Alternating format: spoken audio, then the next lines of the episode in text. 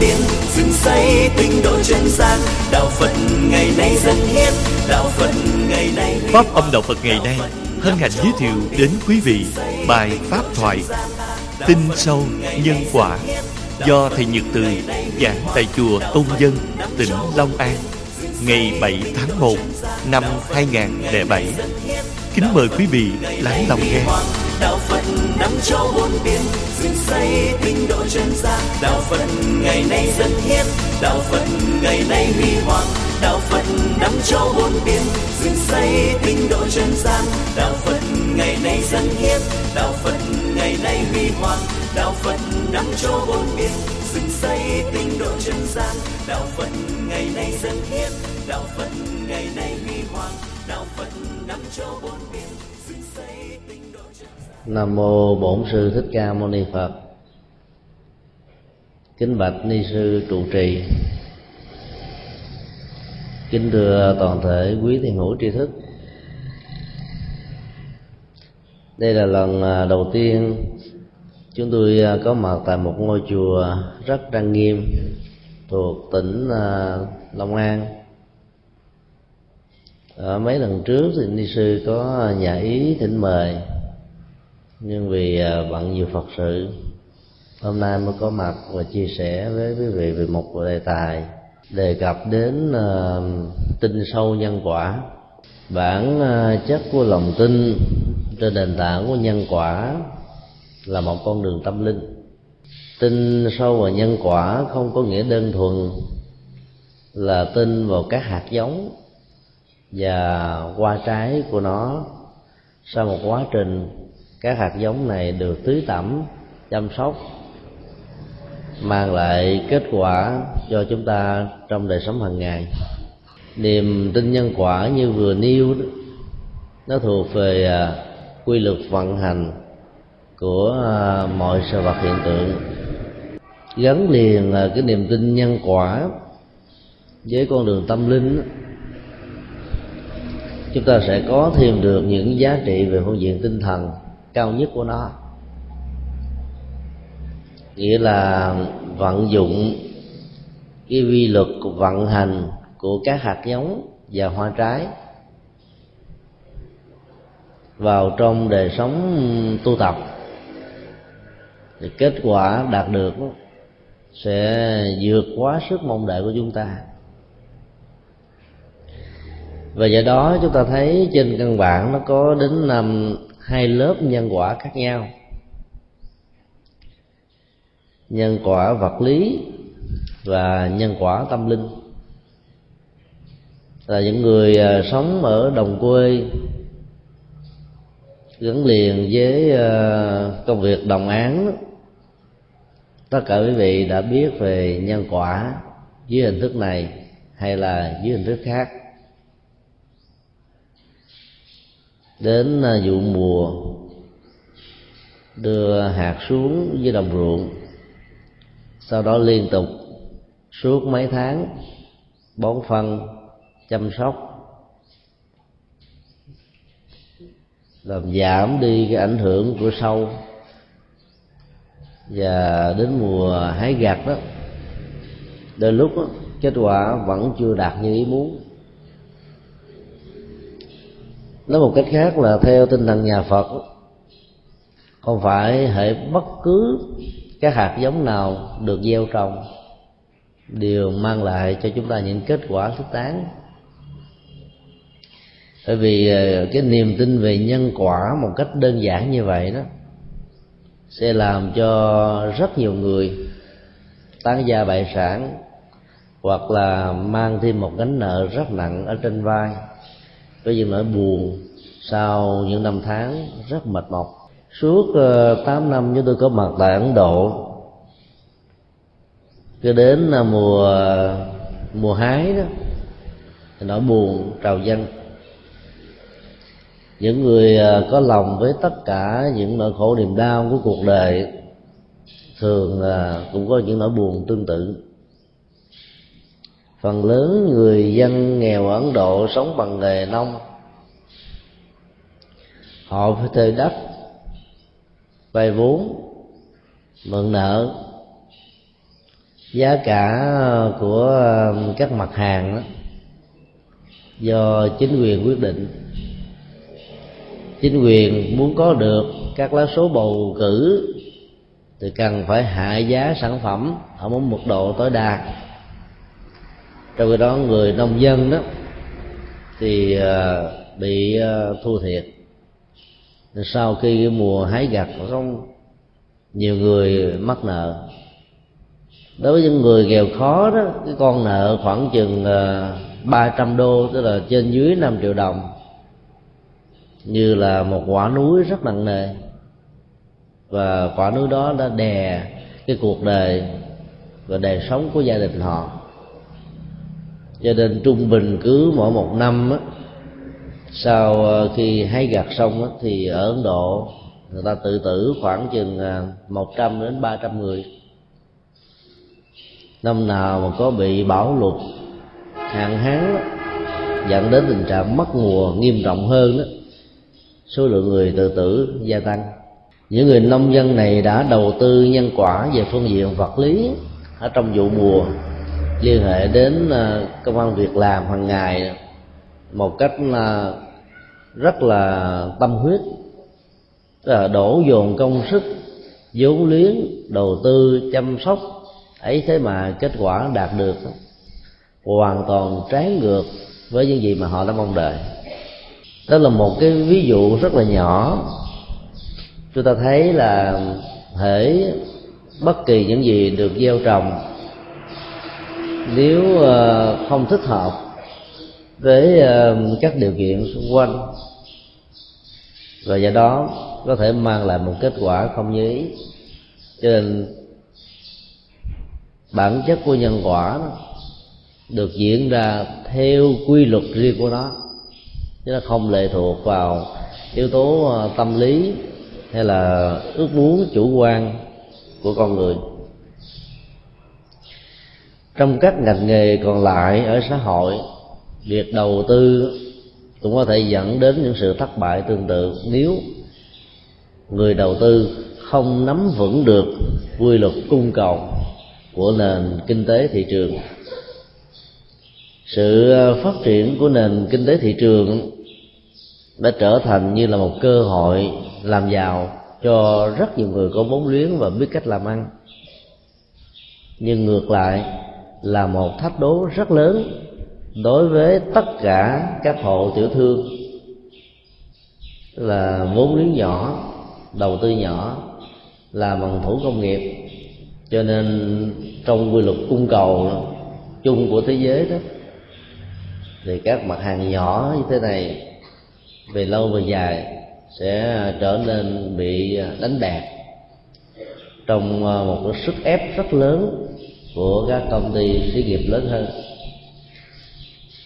Việt Nam um, được gia nhập vào um, tổ chức thương mại quốc tế là một sự thành công về kinh tế của nước nhà, nhưng ngược lại đó, trở thành nỗi đe dọa rất lớn đối với những người làm ăn nhỏ. Cái quy luật nhân quả của cung và cầu trong nền kinh tế thị trường là buộc tất cả những người làm ăn đó phải biết cách đầu tư bằng không đó tất cả mọi nỗ lực một cách rất là chân chánh, phù hợp với luật pháp, phù hợp với đạo đức, phù hợp với những gì chúng ta mong đợi. Nhưng kết quả là một sự thất vọng. Nói một cách khác là không nhất thiết những gì chúng ta đầu tư đều mang lại kết quả. Ai đã từng làm các ngành nghề khác nhau trong xã hội cảm nhận rất rõ về điều này trong tình huống đó, đó những người có niềm tin tôn giáo thường gắn liền sự thành công và thất bại trong công an việc làm của mình với ờ, một đấng tối cao nơi mà mình trở về nương tựa. Ví dụ như trong tình huống thành công nhiều người cho rằng là họ được các vị lãnh tụ của tôn giáo đó gia hộ còn nếu là thất bại đó, họ có thể tự an ủi rằng có lẽ mình chưa có thành tâm, cho nên chưa có giao cảm được năng lực của những vị thánh và thần. Dĩ nhiên gắn liền sự thành công với à, giá trị à, tôn giáo đó, sẽ làm cho con người à, có khuynh hướng đáp đền ân nghĩa. Và từ khuynh hướng này tạo ra các niềm tin rất là mê tín. Ví dụ à, mỗi năm rất nhiều à, đoàn khác nhau, từ các tỉnh thành khác nhau đã tổ chức trở về tham quan núi bài châu đốc. Người ta xuống đó để mượn vốn làm ăn, dùng cái từ mượn vốn, nghĩ như là tất cả những phước báo mình có trong công việc làm là nhờ vào sự gia hộ của bà chú xứ sau khi cầu nguyện xong rồi, nếu năm đó mua may bán đất, thì họ nghĩ rằng là mình được phần tưởng thưởng do niềm tin và sự gia hộ. Và do đó họ thường đến tạ lễ dưới nhiều các thứ khác nhau. Trong số hàng ngàn, hàng triệu người tới viếng hàng năm ở núi sam châu đốc đó có thể nói ờ, chưa được một phần trăm đạt được kết quả như mong đợi. 99% bị thất bại đó, sau khi đã vía bà rồi, sao chúng ta lại không biết? Là bởi vì họ không nói. Nói ra ngại, mắc cỡ. Họ tự an ủi rằng có lẽ mình cầu nguyện bà chưa có thành kính cho nên bà chưa gia hộ thôi. Hẹn năm sau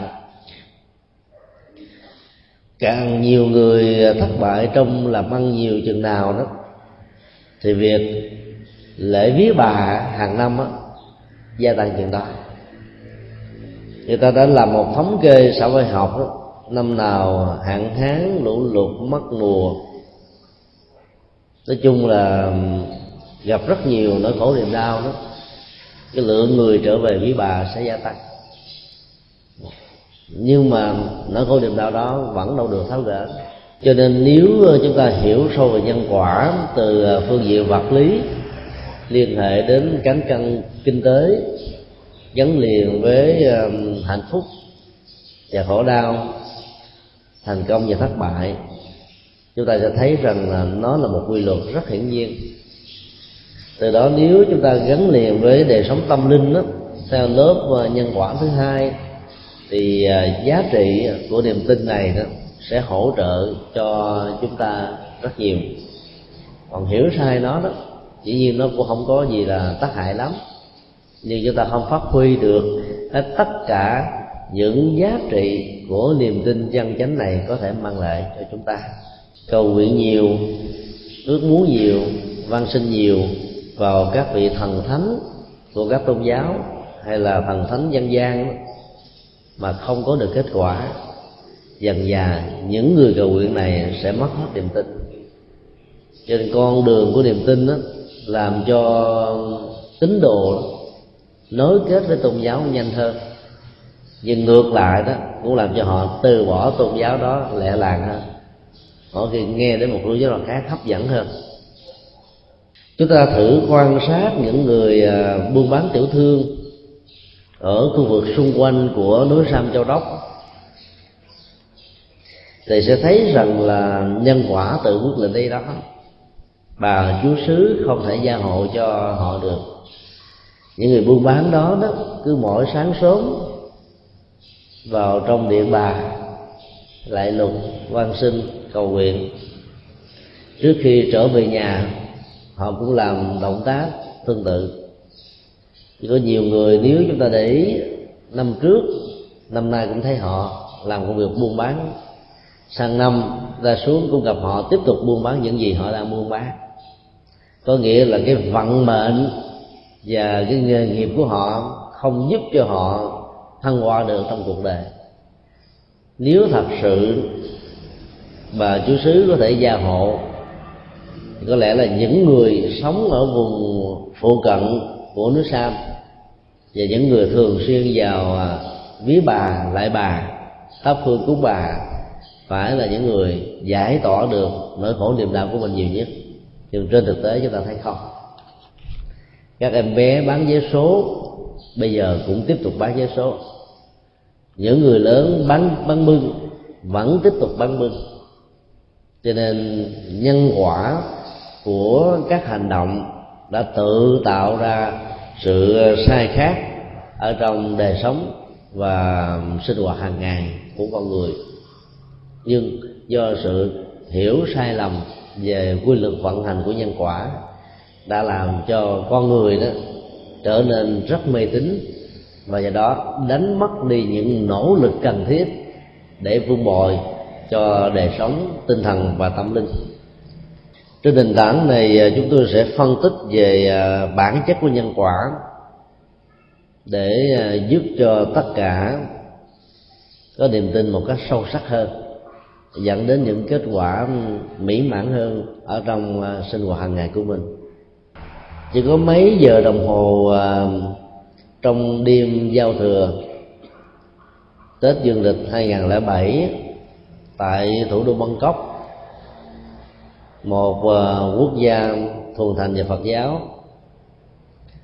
Hàng loạt các quả bom đã được nổ tại trung tâm của đất nước này.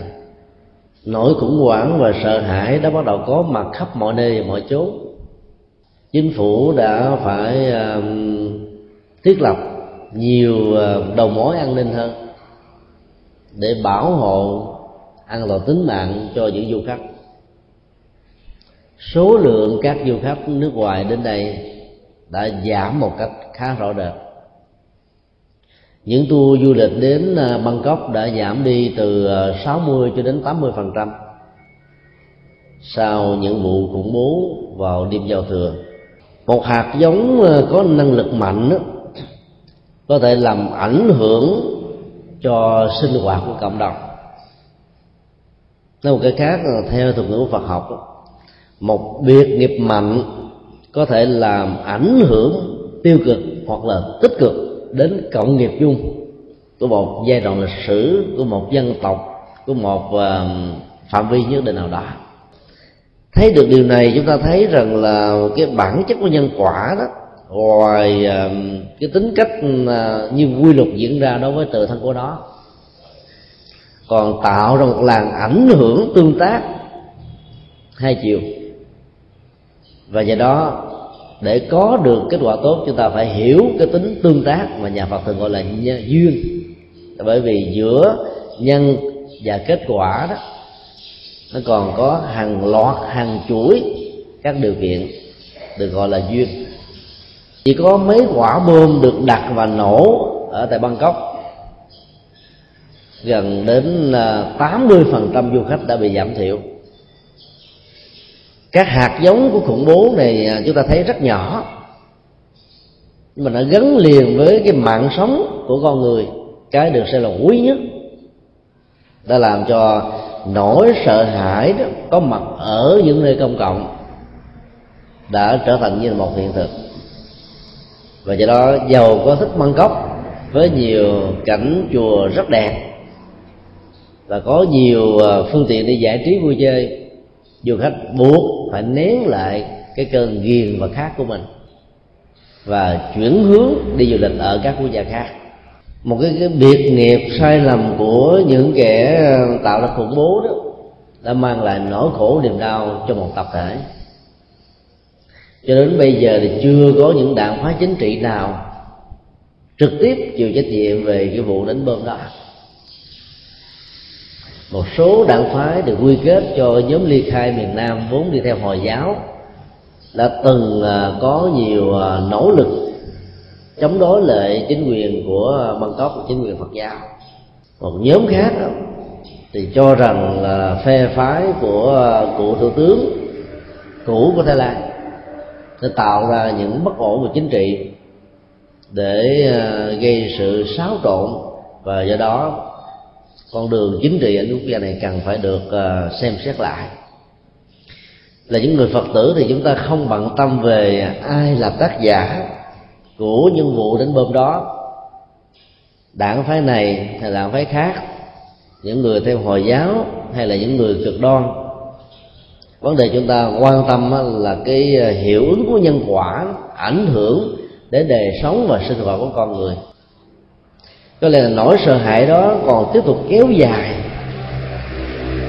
Thêm mà nhiều tháng ở tại thái lan, trung bình số lượng du khách ở việt nam có mặt tại thái lan mỗi ngày về trên dưới là hai, ba ngàn người. Sau vụ đánh bom, số lượng còn lại chỉ có vài chục người. Nhiều đoàn nó phải bỏ. Nền kinh tế của Thái Lan đã rơi vào à, sự suy sụp nghiêm trọng do vì cái lượng du khách đó đã vắng đi một cách khá đáng kể.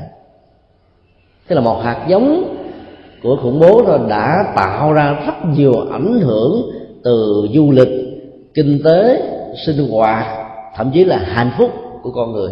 Do đó ờ, thấy rõ được điều này đó, chúng ta cần phải có tinh thần trách nhiệm về những gì mà mình sẽ làm, đang làm đối với bản thân và đối với tha nhân có những cái chúng ta hình dung nó rất là đơn giản rằng à, những lời hù dọa hay là những lời à, à, uh, thời cai chửi độc đó, tưởng chừng như là không ảnh hưởng. Bởi vì sau khi mình phát ngôn một cách thiếu kiểm soát có tâm rồi đó mình nghĩ rằng là nó không có ảnh hưởng gì hết.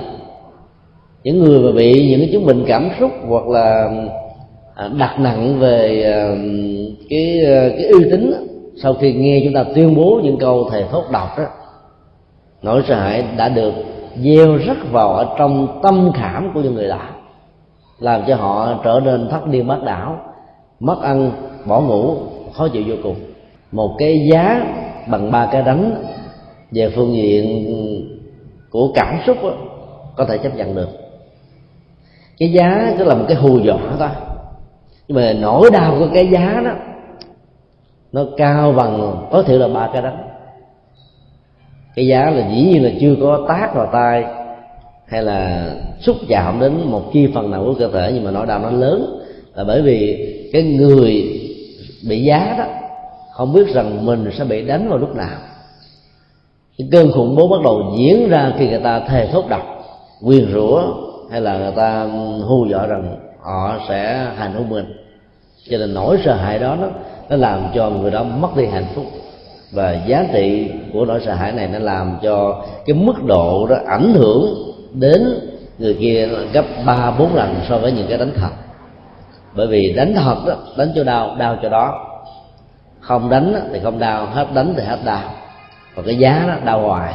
Cho đến khi nào cái sự hù dọa đó đã được tháo gỡ trong mối quan hệ giữa cái người hù dọa và người bị hù dọa. Là những người phật tử thì à, nếu ai đã từng có những lời hù dọa người khác quyền rủa người khác thề độc thề cai đó thì hãy tháo gỡ đi. Vì cái đó rất nguy hiểm. Không chỉ cho những người được chúng ta hù dọa biến họ trở thành nạn nhân mà chính bản thân của chúng ta đó nhất là những người cố chấp nhiều đó, khi chết đó, khó có thể siêu sanh thoát quá được lắm lời cay độc đó, là một cái nhân tưởng chừng như đơn giản lắm nhưng hậu quả của nó đó biến mình trở thành nạn nhân của nỗi khổ niềm đau. Ví dụ như có nhiều bậc cha mẹ thương con cháu hết mình giáo dục ấy thế mà con cháu bất hiếu ngỗ nghịch giận quá đi. Có nhiều người đã thề đọc muốn tao chết đó, mày đừng có tới nhìn mặt tao hoặc là tao chết tao tao mang theo à, cái nỗi đau này. Nói chung là những cái lời mà hứa độc, thề độc tương tự như vậy đó, sẽ làm cho người đó chết không nhắm mắt. Là bởi vì cái cơn à, phẫn nộ, uất hận đó được gieo trồng ở trong à, tâm thức. Và cái cường độ của lời thề độc này nó ngày càng gia tăng. Khi mà cái mối quan hệ giữa người đó và cái người tạo ra nỗi đau đó đó chưa được tháo gỡ. Như là một phản ứng uh, vật lý thông thường người nào giữ nhiều cái mối thù hận trong đầu đó sẽ khó ngủ về ban đêm. Và khi chết không nhắm mắt. Bởi vì cái phản ứng của con mắt nó lệ thuộc vào sự an hằng của tâm.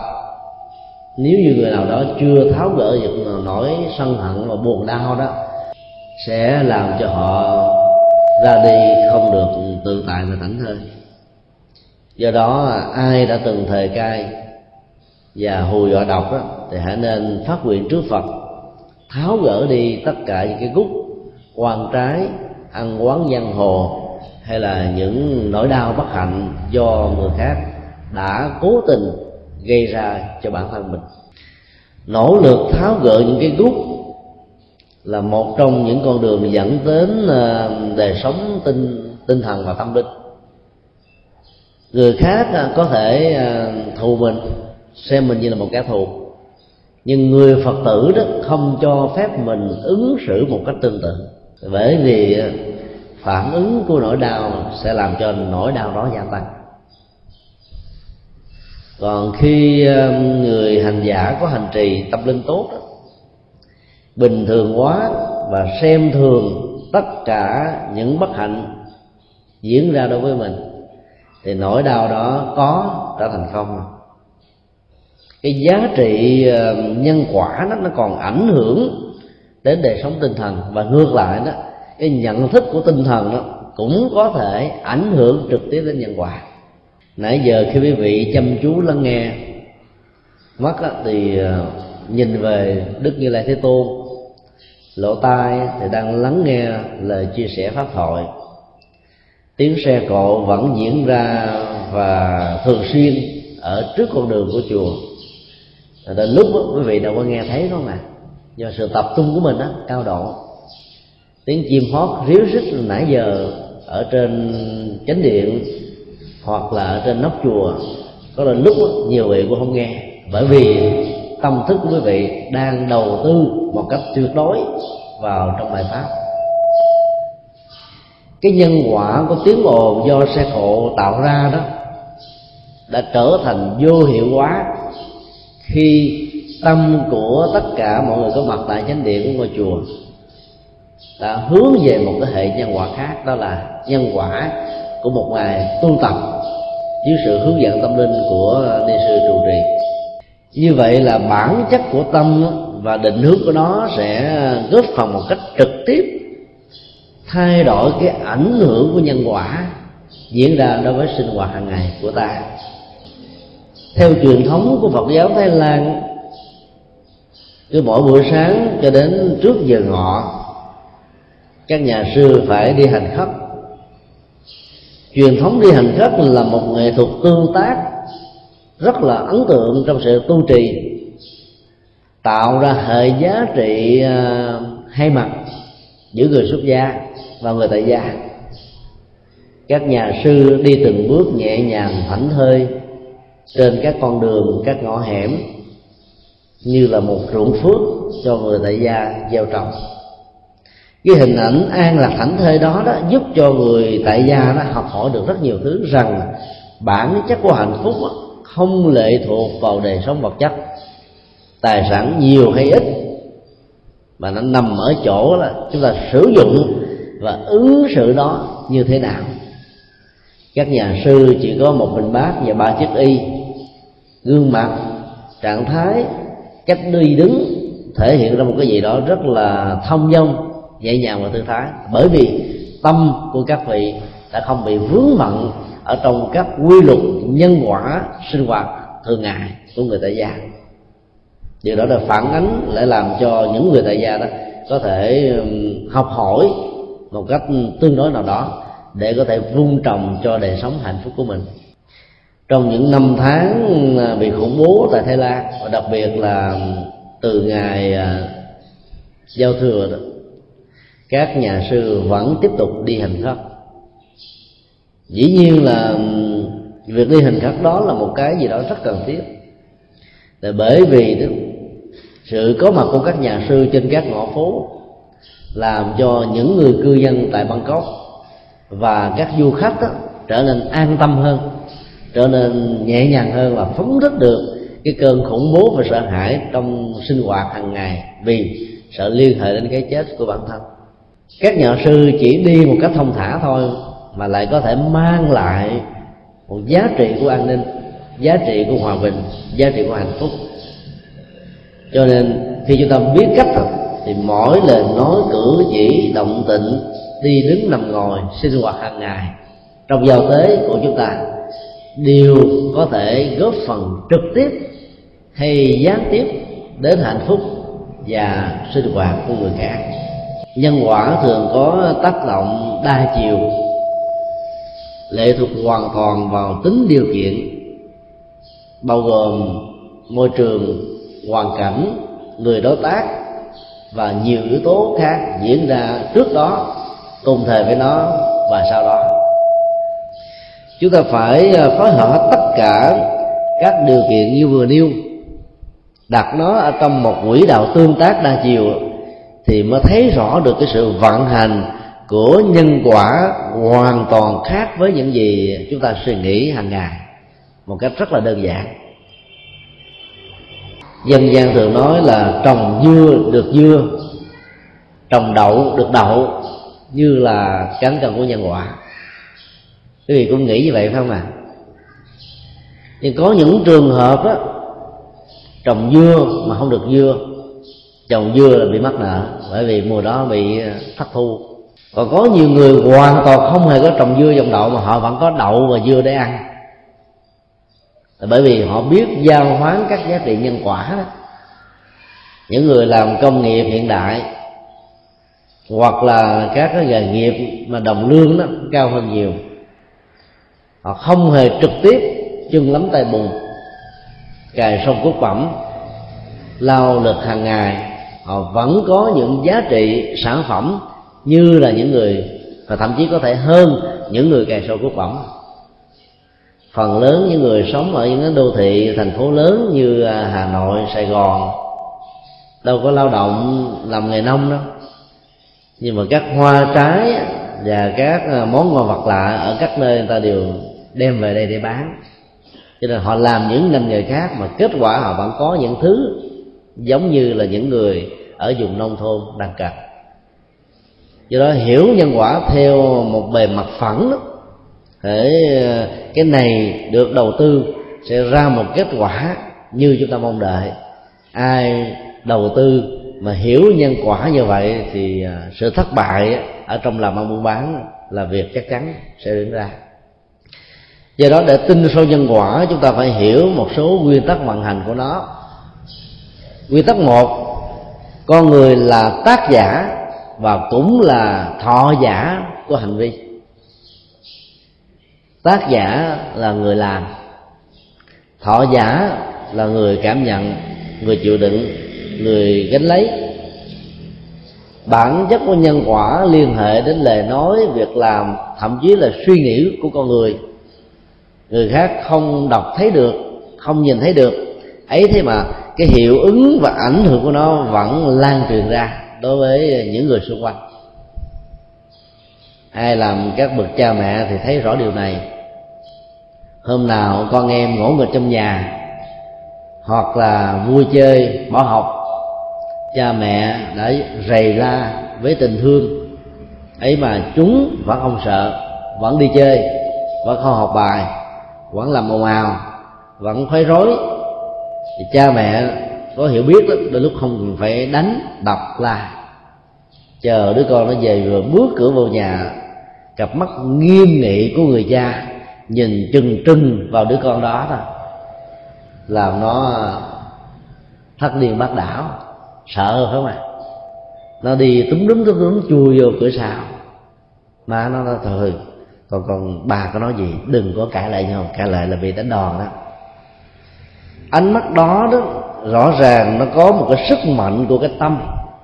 Với sự dụng ý theo một cách thức nhất định mà người cha nghiêm nghị muốn giáo dục cho đứa con của mình, không nên la cà, mê chơi, mà là tập trung vào việc học để có kết quả tốt đẹp. Để tạo ra một cái ờ, hiệu ứng giáo dục rất tốt ở đứa con.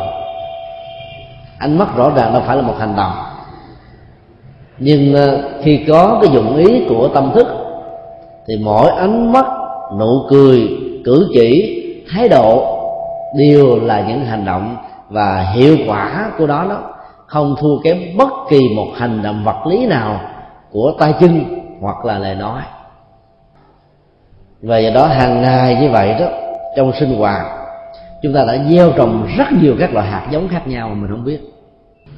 Mở cửa nhà ra tiếp xúc với những người làng sớm có mặt ở trong một công sở, buôn bán ở trong một cái chợ, làm việc ở trong một ruộng đồng, tương tác nói chung với những người xung quanh. Có người đó, cái mặt chào bộ buồn thiêu. Có người mặt hớn hở, vui vẻ. Có người thì nó hoài, nó mãi, nó không dứt, không hết chuyện. Có người thì im tinh thích không có chuyện gì để nói. Không có muốn nói, không biết giải bài như thế nào sự tương tác đó nó đã thể hiện và ảnh hưởng đến những người xung quanh. Đi đâu mình quan hỷ vui vẻ, cởi mở, thì khác. Có cảm giác thích thú hơn. Hoặc là thậm chí mình không hề nói năng gì cả, đi ra gặp sơn hạ thôi, mình nở nụ cười. Và thấy ai chào hỏi mình mình vẫy tay chào lại một cách rất là thân thiện, để làm cho họ có một cái gì đó rất thích thú và hăng quan cái cử chỉ đó mà nếu nó không có cái dụng ý thật sự của tâm á cái tác dụng ảnh hưởng tâm lý đối với người khác nó không cao như vậy. Tức là những người sống bằng nghề ngoại giao cái tâm không có thiệt đó nó vẫn có những cái giới hạn về nhân quả nhất định ảnh hưởng đến mối quan hệ. Cho nên uh, dùng cái tâm để tạo ra các hành vi và xử lý nó theo một cách thế đó chúng ta vận dụng một cách song hành với trái tim hiểu biết và cái tình thân thương giữa chúng ta và những người khác. Thì mối quan hệ tình thân ở trong gia đình, tình thương với những người mà mình à, quyến luyến hoặc là tình đồng loại với những người khác đó, nó sẽ thiết lập thêm một nền tảng đi tới đâu đó là có hạnh phúc tới đó. Ngược lại nó có thể tạo ra nhiều sự áp tắc. Là bởi vì cái hiệu ứng tác giả của ánh mắt nụ cười, thái độ, cử chỉ của chúng ta đều ảnh hưởng trực tiếp đến những người khác. Cho hàng ngày hàng giờ thậm chí vị ngồi không ở trong nhà, không giao tế, không có sinh hoạt gì với ai quý vị vẫn đang là những người tác giả của chính hành động của mình. Dĩ nhiên khi một hành động được thể hiện ra rồi đó, thì chính chúng ta là người phải gánh chịu trực tiếp hệ quả đạo đức tốt hay là xấu của những gì mà mình đã nói, nghĩ và làm. Ở trong kinh Na Tiên vị tỳ kheo này đã đưa ra một ảnh dụ rất sâu sắc về cái hiệu ứng của nhân quả sau khi được thể hiện ở trong sinh hoạt hàng ngày. Nhà sư đã đưa ra một hình ảnh của ngọn đèn dầu được thắp sáng vào ban đêm cách đây nhiều thế kỷ, chưa có đèn à, điện như chúng ta ngày hôm nay. Những người à, chăm chỉ học, mong đổ được trạng nguyên, có gọi đóng góp ở trong à, quốc gia và triều đình đó cần phải đèn sắp ngày và đêm.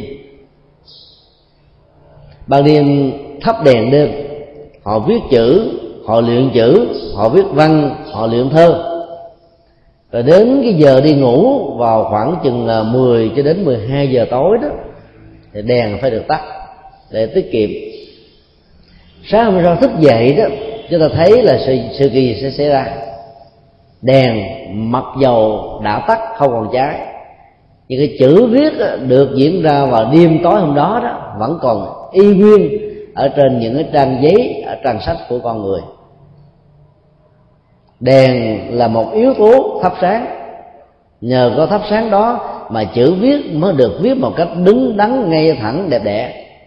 Không có đèn có ai có thể làm được việc đó. Ánh sáng của đèn đã được kết thúc mà chữ viết vẫn còn giữ lại ở trong trang giấy. Điều đó nói lên như thế này. Các hành động sau khi được thể hiện rồi đó, nó không còn nữa đối với chúng ta nhưng ảnh hưởng của nó nó vẫn còn bám víu ở trong dòng tâm thức của mình.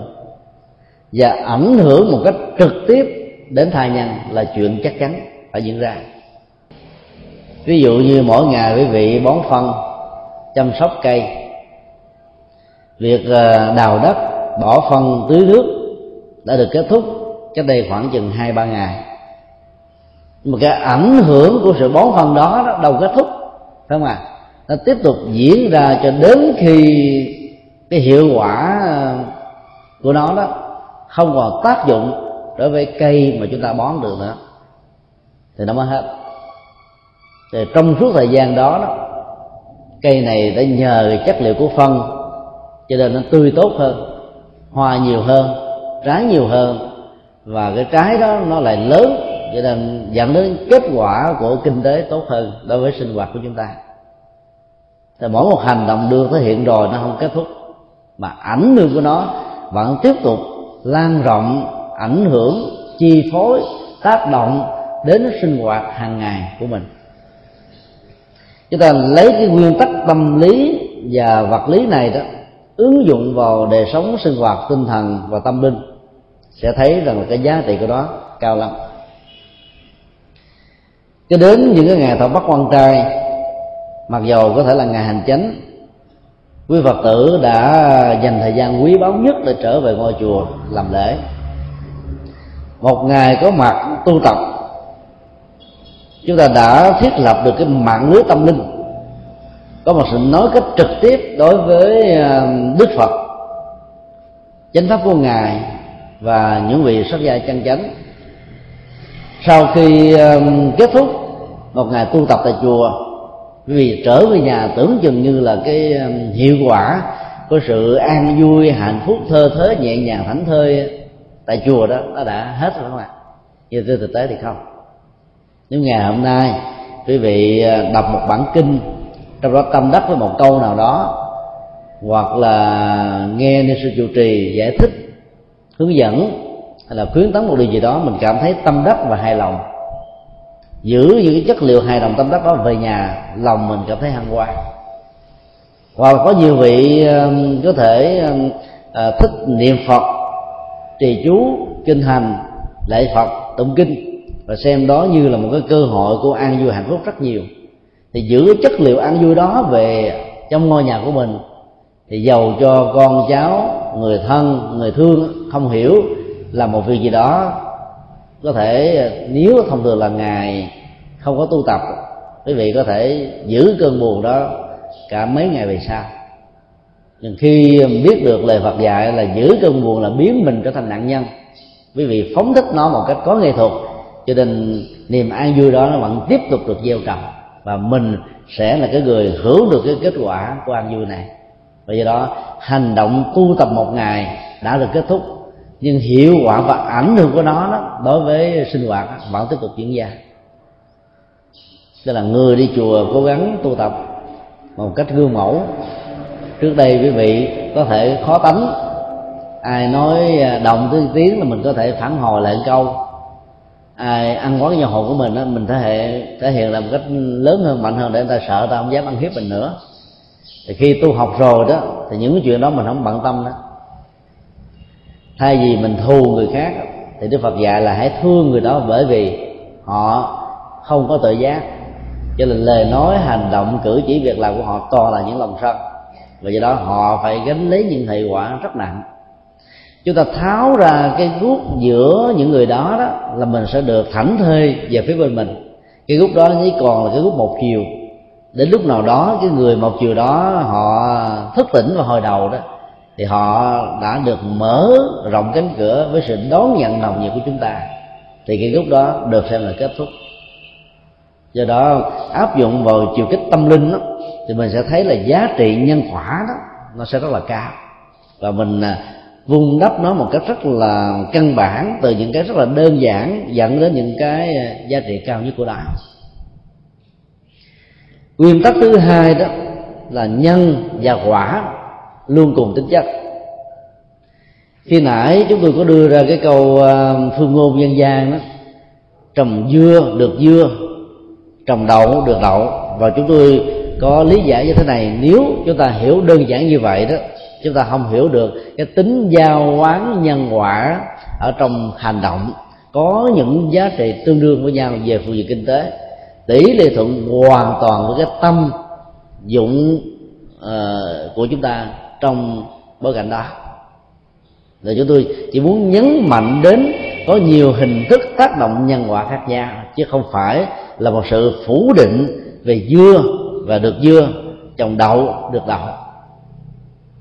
Câu phương ngôn này đó, muốn nói lên là cái tính chất giữa cái hạt giống đậu đó sẽ tạo ra hạt đậu chứ không thể tạo ra trái dưa. Cùng tính chất của nhân quả nó sẽ diễn ra theo một cách thế đó. Đầu tư các hạt giống các lĩnh vực ngành nghề gì thì giá trị nó đạt được đó, nó trong cái lĩnh vực đó mà thôi. Và dĩ nhiên nó sẽ tạo ra một cái nghề với những cái nghiệp. Bản chất của một cái nghề là sự lặp đi lặp lại một cách có dụng ý của những cái nghiệp. Cho nên thuật ngữ dân gian Việt Nam nói nghề và nghiệp rõ ràng là một phản ánh của đạo lý nhân quả mà Đức Phật đã dạy. Bởi vì không có một người nào không liên hệ đến các nghiệp. Cái câu sanh nghề tử nghiệp lúc đầu được sử dụng như là một câu răng đe đối với những người sống bằng cái nghề nghiệp bất chính. Sống bằng nghề bất chính thì chết bằng nghề bất chính. Sống bằng nghề đâm thuê chém mướn thì sẽ chết bằng cái nghề đâm thuê chém mướn sống bằng nghề móng tay nhọn, thì có thể mở được cái vỏ quýt dày nhiều cái móng tay ngọn đó có thể bị con dao bén hơn cắt đứt đó tức là cái nghề mình gieo bất lương để gặp những cái quả bất lương hay là những à, ảnh hưởng tiêu cực bất lương của những người khác, làm cho mình phải à, chịu một cái hậu quả nghiêm trọng của đó cái tính chất của nhân quả đồng nhau đó, nó nhằm nói lên được. Cái tính cách trách nhiệm mà con người cần phải gánh lấy. Bởi vì chúng ta chính là người phải à, chịu những hậu quả của những gì mà mình đã làm ra. Ở trong kinh điển a hàm có kể một câu chuyện. Một hôm nọ, rất nhiều vị tỳ kheo phải à, đi thuyền, dọc theo con sông hằng. Đến nơi đức phật sẽ chuẩn bị thuyết pháp. Vì quãng đường quá xa đó, việc đi bộ có thể bị trễ nải. Cho nên họ đã tháp tùng với đoàn thương mương. Ở trên đường đi đó, thì cái tàu này nó bị trục trặc và nó đã bị mắc cạn. Rồi à, người ta đã à, tìm cái cách để lên được ở trên bờ rồi lúc đó người ta gá vào cái mồm ờ, một cái mảng đá lớn đó mà, để đi lên. Khi đi lên như vậy thì nó không còn cái ngõ lối để đi nữa người ta sẽ đi vào một cái hang động. Các vị này có mặt ở trong một hang động xong rồi đó, thì họ khôi phục lại sức khỏe. Rồi bắt bắt hành thai để diễn ra lần thứ hai, là hang động đó nó bị sụp xuống rồi họ là bị nhốt ở trong hang động, trong đó có à, một số vị tiền kheo. Mười mấy ngày trôi qua, không ăn, không uống. Những người trong hang động này đã nỗ lực ngày và đêm để đẩy cái tảng đá lớn nhất ra ngoài mà không được. Sau đó đó, may mắn thay là những người thợ săn đó đi ngang qua. Và những gã tiều phu đống củi đó phát hiện ở trong cái hang động này có tiếng của con người nói. Họ mới truy hô ra thì mới phát hiện và ở trong và ngoài cùng nỗ lực ừ, cuối cùng cái tảng đá lớn nhất đã được đẩy ra. Và các vị tỳ kheo cũng như một số người đang à, tị nạn tại đây đó được thoát chết. Sau đó các vị tỳ kheo à, tiếp tục lên đường. Các hương gia là những người phật tử vẫn tiếp tục lên đường để gặp đức phật mặc dầu có thời pháp đức phật đã kết thúc gần à, 10 hôm rồi. Đến gặp đức phật đó, thì các vị đó bày tỏ sự nói tiếc rằng là bạch như lai thế tôn chú con rất mong mỏi cái thời pháp đó, ngày giảng cách đây mấy hôm đó chú con sẽ được nghe. Nhưng chúng con không ai đã gặp những ách nạn trên đường. Mong như là thế tôn hãy cho chúng con biết là chúng con có gieo trồng những nghiệp nhân xấu nào hay không và tại sao phát xuất từ một cái tâm niệm tốt của đời này mà kết quả không diễn ra. Chúng con đã đánh mất cơ hội quý báu nhất. Như lai thế tôn đã kể lại một câu chuyện rằng là trong một kiếp về quá khứ đó các vị tỳ kheo và những người à, phật tử thương gia này là một à, đồng bọn đang chơi và sống bằng cái nghề bắt những con à, cắt ké, kỳ nhông, kỳ đà để làm rượu thuốc cho người khác uống. Thì việc sống còn và hạnh phúc của những người sống bằng nghề này nó liên hệ tới cái nghiệp giam bắt và giết chết những con này một hôm nọ đó là họ đuổi ờ, rất nhiều con ờ, cá ké. Và chúng đã chui vào một cái hang nhỏ dưới lòng đất đó chờ hoài mà nó không bò ra. Cho nên một người trong đồng bọn đó mới đưa ra một sáng kiến là bây giờ hãy lấy nước đó, đổ xuống cái hang động này. Rồi sau đó bịch lại một thời gian cho những cái con trốn chui giống mũi bên trong hang động nó bị nghẹt thở. Nó phải chui lên phía trên lúc đó chỉ cần mở ờ, đất ra thôi thì ờ, nó sẽ phải ờ, bị chúng ta bắt được. Họ đã nhốt cái hang động nó lại trong vòng mấy ngày liên tục. Sau đó theo cái kế hoạch, họ mở hang động nó ra. Thì các con cắt ké bắt đầu chạy ra trong một tình trạng ngắt ngư gần mũi chết và họ đã bắt được. Sau đó họ bỏ vào trong những cái chai rượu thuốc để làm thuốc và bán. Đức Phật nói là những người đó đó cảm thấy rất hạnh phúc khi bắt được rất nhiều con cá ké trong tình huống là nhốt ờ, đẩy chúng vào trong hang động là bịch lỗ lại. Cái niềm mà hăng quan hạnh phúc trong hành động sát nghiệp đó đó đã làm cho họ phải chịu lấy một cái hậu quả ở trong đời này là muốn đi nghe pháp mà tàu là bị đắm. Thoát chết là thứ nhất là một may mắn bởi vì là những vị xuất gia cho nên nghiệp của họ được chuyển ở một mức độ nhất định nào đó. Thứ hai là đang tìm đường thoát thì họ bị ờ, lạc vào trong một hang động. Rồi chưa kịp ra thì hang động nó đã bị sập và bị đóng bít cửa, cũng giống như hành động. Mà những con cắt ké đó đã bị họ nhốt ở trong một khiếu quá khứ nào đó. Tính cách nhân và quả trong tình huống này là hoàn toàn thống nhất với nhau. Ở chỗ đó là nhốt và làm cho các con cắt ghế này chết chết đau chết đớn và bị um, không có thực phẩm để ăn trong suốt cả mấy ngày liền để dẫn đến một tình trạng họ bị đắm thuyền rồi bị nhốt trong một hang động. Ở đây nó không có tính cách gọi là định nghiệp nếu chúng ta nhìn theo cái nhìn của nhà Phật.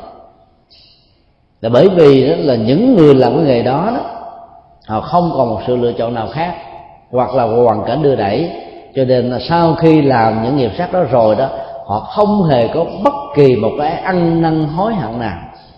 Đối với những gì mà họ đã tạo ra nỗi khổ niềm đau cho những con khắc ké Đức Phật nói rằng là cái niềm hối hận về những việc làm xấu đó, thì chính là cái cửa ngon mở ra cho con đường hạnh phúc có mặt nó là một cái tiến trình của sự chuyển nghiệp đó. ở đây là họ hoàn toàn không hối hận. Cho nên nghiệp đó nó được giữ nó dự đến một giai đoạn nào đó quả nó sẽ trổ cùng một tính chất. Dĩ nhiên là nó không nhất thiết là người thầy phải đào thai trở thành những con cắt ké như người ta đã nói sai lầm giết con gà đề sau sẽ đào thai thành con gà để con gà giết lại. Cái đó không phải là nhân quả mà nó là định mệnh nó là định nghiệp. Tất cả những quan niệm mà định mệnh định nghiệp đó chỉ là một sự hiểu lầm hay là hiểu sai về nhân quả thôi. Ở đây đức phật nói là cái tính cách của nhân và quả nó, nó sẽ thống nhất với nhau. Ở một mức độ cao nhất của đó nếu người đó sau khi thực hiện một hành động rồi đó không hề có bất kỳ một nỗi niềm ăn hận hối hận nào. Còn nếu họ có và thay đổi hành động bằng một hành động đó lập thì cái quả của nó sẽ giảm thiểu không đáng kể hoặc là sẽ đáng kể khá nhiều nhưng mà cái tính chất của nó đó vẫn còn.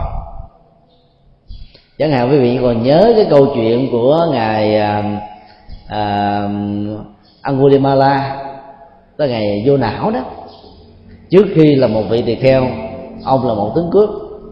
Cái tướng cướp của ông là do hiểu lầm, do vì ông ờ, học giỏi quá, đồng bọn, cảm thấy ganh tị, cho nên mới báo với ông thầy rằng ờ, là vô não gian dâm với vợ của ông.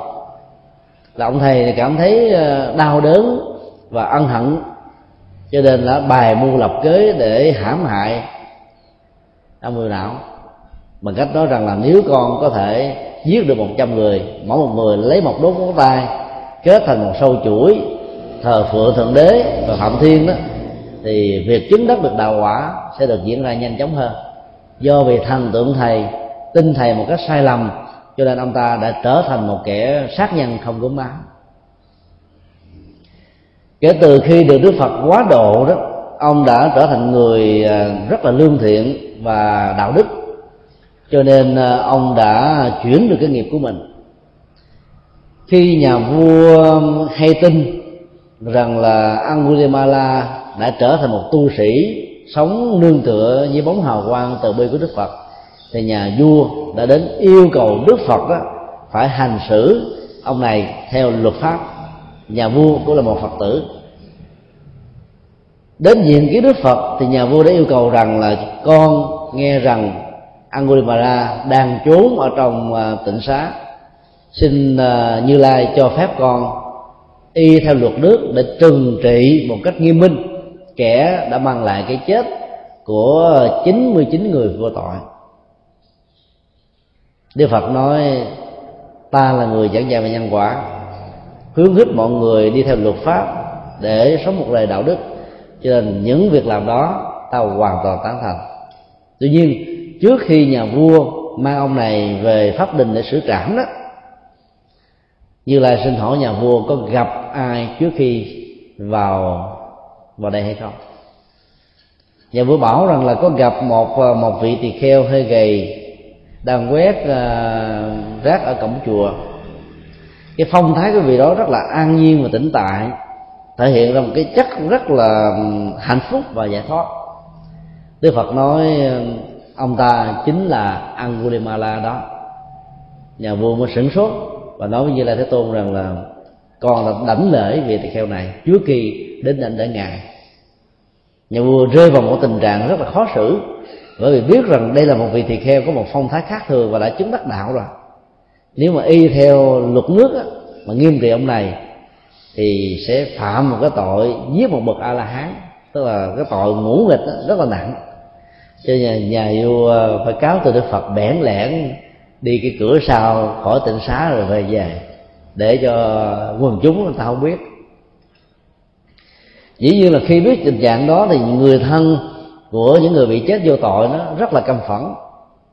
Họ tới ngay tịnh xá và muốn là lấy mạng của Angulimala có người đó cầm tên có người cầm dàn ná có người cầm dao người cầm gậy gọc và Đức Phật vẫn cho phép Angulimala tiếp tiếp cận với những người này.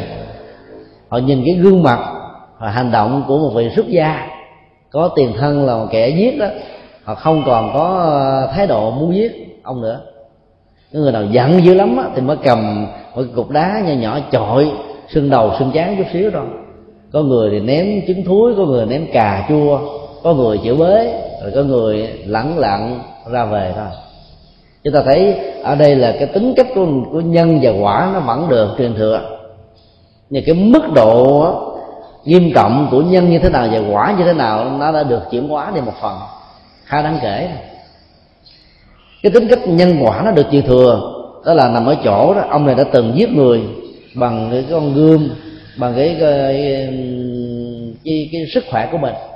Nhưng mà cái nghiệp sát nó không có nhiều là bởi vì ông ta giết lầm do tin theo vị thầy chứ không phải là có dùng ý giết người thật sự. Và do đó cái quả mà ông chịu đựng á, thay vì đó là những cái chết. Nhưng vì đã trước được đạo quả a la hán cho nên cái nghiệp chết đó nó được giảm đi. Còn thành cái lời chửi bới đánh đập ném đá rồi ném cà chua ném trứng thúi thôi. Rồi cái tính cách đó nó không thay đổi. Thì cái mức độ đó, nghiêm trọng hay không đó, nó đã bị thay đổi một cách khá đáng kể do đó chúng ta thấy rằng là mỗi một hành động đã từng có ảnh hưởng tiêu cực tới người khác trong quá khứ đó quý vị có thể chuyển hóa được nó. Đừng tưởng rằng là cái việc làm đó nó đã kết thúc rồi mình không có còn chuyển được nữa. Tin như vậy là hiểu sai về nhân quả. Do đó cứ nỗ lực sám hối trước bằng phật. Mỗi khi có dịp hoặc là trước khi đi ngủ á, thì ở trong nhà quý vị nên tạo ra một cái kho, cái góc tâm linh nho nhỏ.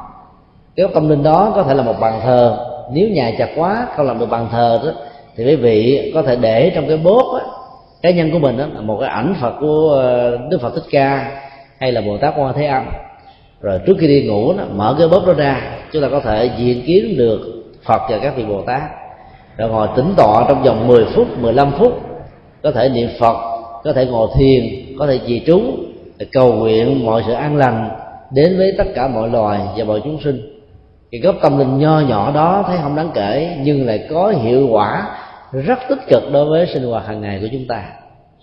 Sau khi cầu nguyện phật xong rồi đó, thì quý vị có thể à, bắt đầu ngủ. Thì giấc ngủ đó sẽ được diễn ra một cách rất là an lành. Ai bị bệnh mất ngủ, khó ngủ đó, thì quý vị có thể áp dụng cái phương pháp mà thiền quán hay là niệm phật. Dĩ nhiên là phải quên tất cả mọi thứ diễn ra hàng ngày, hàng giờ, và nhất là phải khóa cái nỗi lo ở nơi mà nó xuất hiện. Đừng giữ cái nỗi lo đó bên lòng mình, thì giấc ngủ sẽ diễn ra dễ dàng lắm. Và khi chúng ta có niềm tin đối với phật rồi đó, niệm phật, ngồi thiền đó, thì cái chất an thần sẽ bắt đầu xuất hiện giống như là các loại thuốc an thần, nhưng mà nó không tạo ra những cơn nghiện và không ảnh hưởng tiêu cực đến sức khỏe của chúng ta. Do đó, giấc ngủ sẽ được diễn ra một cách rất là dễ dàng. Hoặc là quý vị có thể theo cái phương pháp truyền thống của đức phật dạy à, trước khi đi ngủ đó thì ngồi à, tĩnh tọa hoặc nằm tĩnh tọa trong vòng à, 15 phút bằng cái phương pháp quán lòng từ bi. Lúc đó chúng ta phải liên tưởng hết tất cả những người đã từng tạo ra ăn quán giang hồ hạng thù đối với mình bằng lời qua tiếng lại bằng hành động. Cái lòng từ bi đó sẽ được phổ cập lan tràn đến mọi nơi mọi chốn.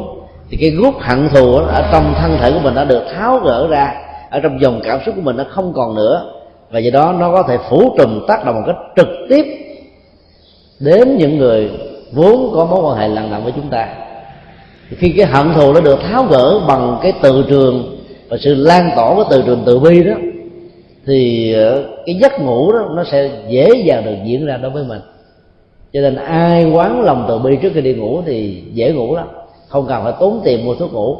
Quý vị cứ về làm thử với điều kiện là sự tập trung phải hết sức cao độ và không hề để cho bất kỳ một ý niệm liên hệ đến bất kỳ một cái gì diễn ra trong đầu quý vị trước khi quý vị ngủ.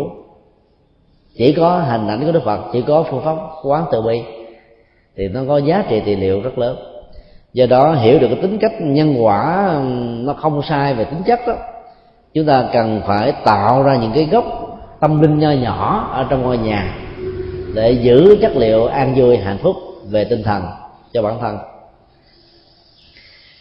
Cái nguyên tắc thứ ba đó, nghiệp vô tình, quả vô tình. Dĩ nhiên là nghiệp cố ý thì quả nó có chắc chắn rồi.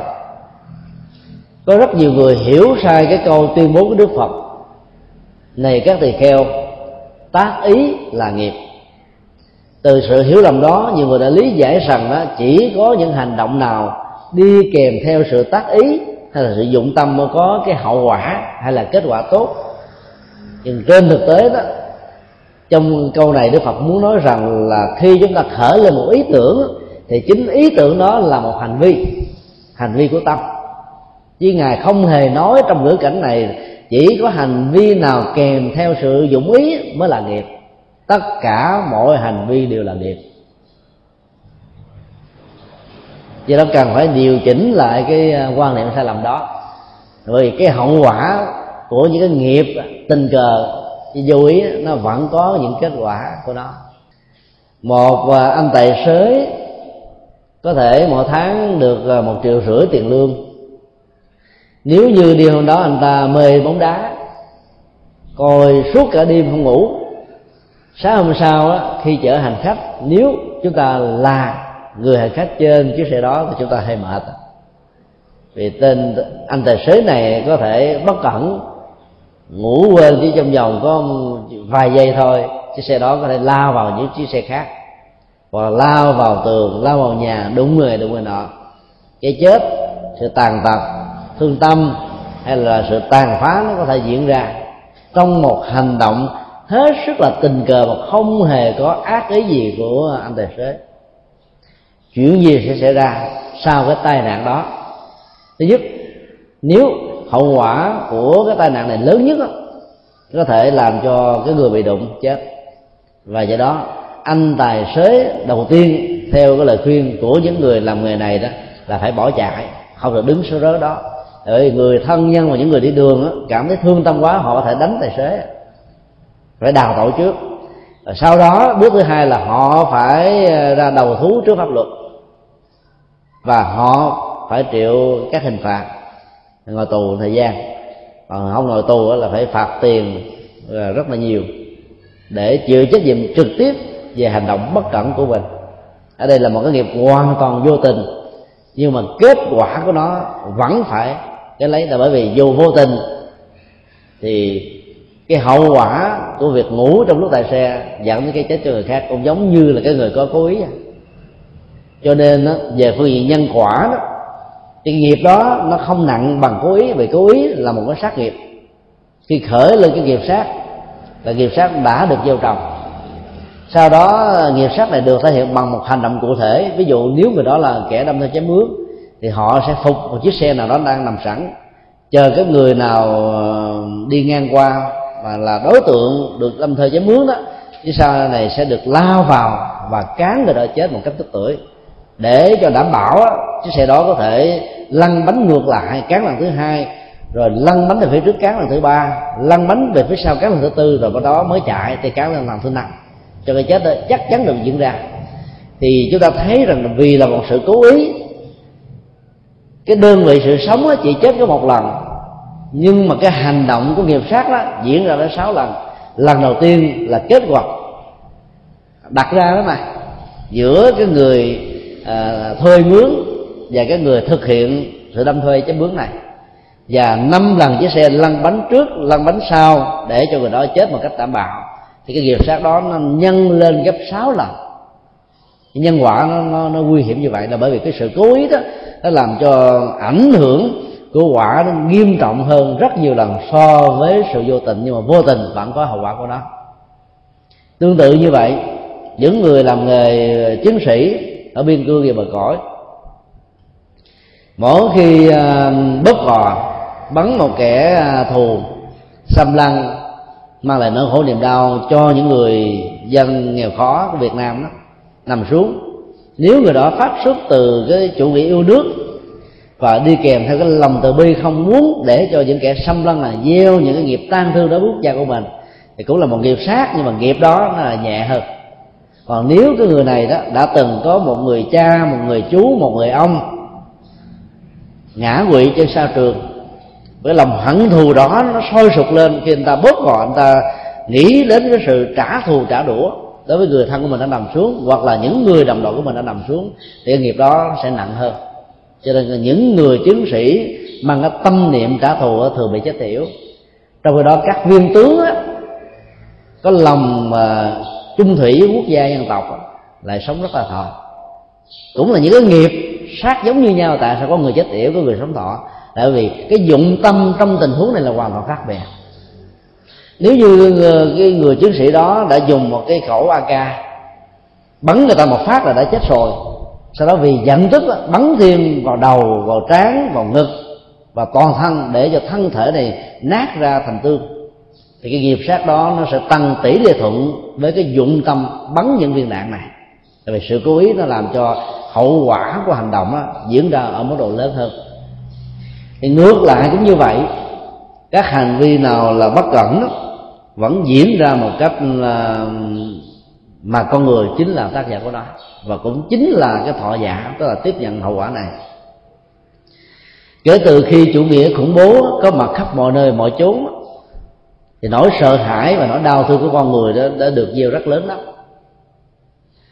người ta đã um, yêu cầu những người hành khách đi máy bay đó, phải ý thức rất rõ để ờ, khỏi phải bị liên lụy vào những hành động được gọi là khủng bố ở trên không gian. Các hãng máy bay ngày nay đã để những câu nói bằng tiếng anh rất là nghiêm túc chúng tôi hết sức nghiêm túc về những gì quý vị phát biểu trên máy bay. Quy take George seriously. Có nhiều người nói chơi đó mà à, mà nói trên máy bay coi chừng bị ở tù à. tại vì khủng bố có mặt nhiều nơi đó. Thì lời nói chơi đó sẽ trở thành là nguyên nhân của sự khủng bố.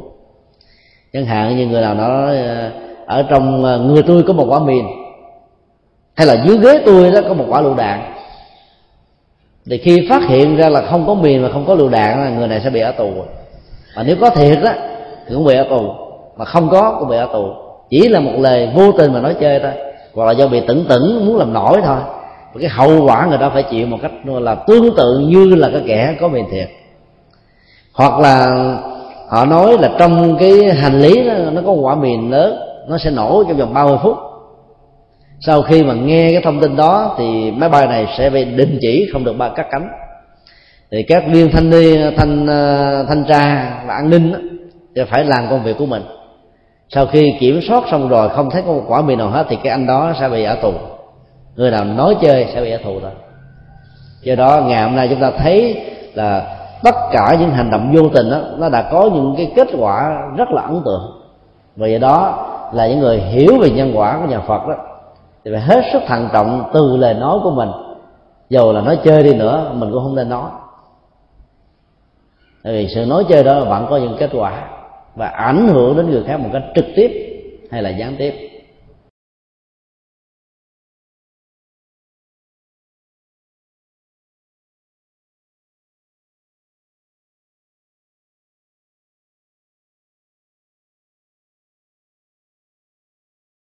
Điều thứ tư là bản chất của nhân quả. Tỷ lệ thuận về tâm. Dĩ nhiên có những ờ, loại nhân quả nó tỷ lệ thuận về khối lượng. Giữa hạt giống được gieo trồng và kết quả nó được trổ. Chẳng hạn ờ, trong ờ, những ngày vừa qua, các tỉnh miền Nam, đặc biệt là Mỹ Tho và Bà Rịa Vũng Tàu đã trải qua cơn thiên tai của bão lụt. Hàng à, trăm ngàn các ngôi nhà đã bị chốc nóc. Cái chết đã diễn ra. Thương tật đã có mặt. Sự phá hoại mùa màng đã làm cho rất nhiều người phải tốn đến năm, mười năm trời mới khôi phục lại cái kinh tế bình thường của họ. Cho nên cái tình thương đã được gieo rắc khắp mọi nơi, mọi chỗ lòng từ bi của các vị bồ tát đã bắt đầu có mặt ở từng căn nhà mang lại tình thương, ở từng cánh đồng mang lại sự sống, ở từng con người mang lại thức ăn vật thực để giúp cho họ vượt qua cái nỗi à, tăng thương lớn nhất mà họ đã gánh chịu trước cái mùa tết âm lịch. Những người phát xuất từ lòng từ bi được phật dạy như vậy đó, đã đang làm và gieo trồng những hạt giống của tình thương. Và do đó cái kết quả mà họ gặt hái được từ những hành động từ thiện này rất cao mặc dầu đó, trong lúc làm họ không hề có dụng ý là tôi làm những việc này để cho tôi được giàu sang phú về sau. Thì hành động đó nó sẽ tỷ lệ thuận với cái tâm. Trong lúc mà mình hành thí đó, thì giá trị nhân quả của nó lớn. Cho nên khi mà làm các việc từ thiện, gọi là phát tâm cúng dường, giúp đỡ cho xã hội, những người đang cần đến sự ờ, giúp đỡ của chúng ta đó, thì quý phật tử hãy đổi cái thói, thói quen hành động đó. Thông thường quý vị tới chùa cúng cho phật dự một thầy kinh làm công tác từ thiện là thường hồi hướng công đức cho bản thân hoặc là gia đình của mình. Dĩ nhiên là về phương diện nhân bản đó thì các hành động cầu nguyện hướng về người thân của mình là một cái gì đó rất tốt. Vì người thân của mình mình không thương mình thương ai giờ phải không ạ? Nhưng mà theo nhân quả của nhà phật á người phát nguyện như vậy á, làm cho tâm của mình bị teo hẹp nhỏ đi tức là mình lấy bản thân và gia đình của mình làm trục xây của mọi hội giá trị. Cho nên cái ờ, cái hệ quả tích cực và lớn nhất của nó nó nó, nó không có vì cái tâm của mình nó đang bị giới hạn. Do đó nhà Phật dạy chúng ta là không cầu nguyện mà phát nguyện. Đối tượng của phát nguyện là tất cả mọi loài và mọi người. Do đó đó cái tâm mình mở rộng ra thì cái quả nó sẽ tỷ lệ thuận với hành động này thì cái phước đó nó sẽ đến một cách là tương thích và lớn hơn những gì chúng ta mong đợi. Các cái câu uh, kinh mà các cô chùa bắc tông thường tụng đó, là đương nguyện chúng sanh. Trong tam quy cũng vậy đó tự quy phật đương nguyện chúng sanh.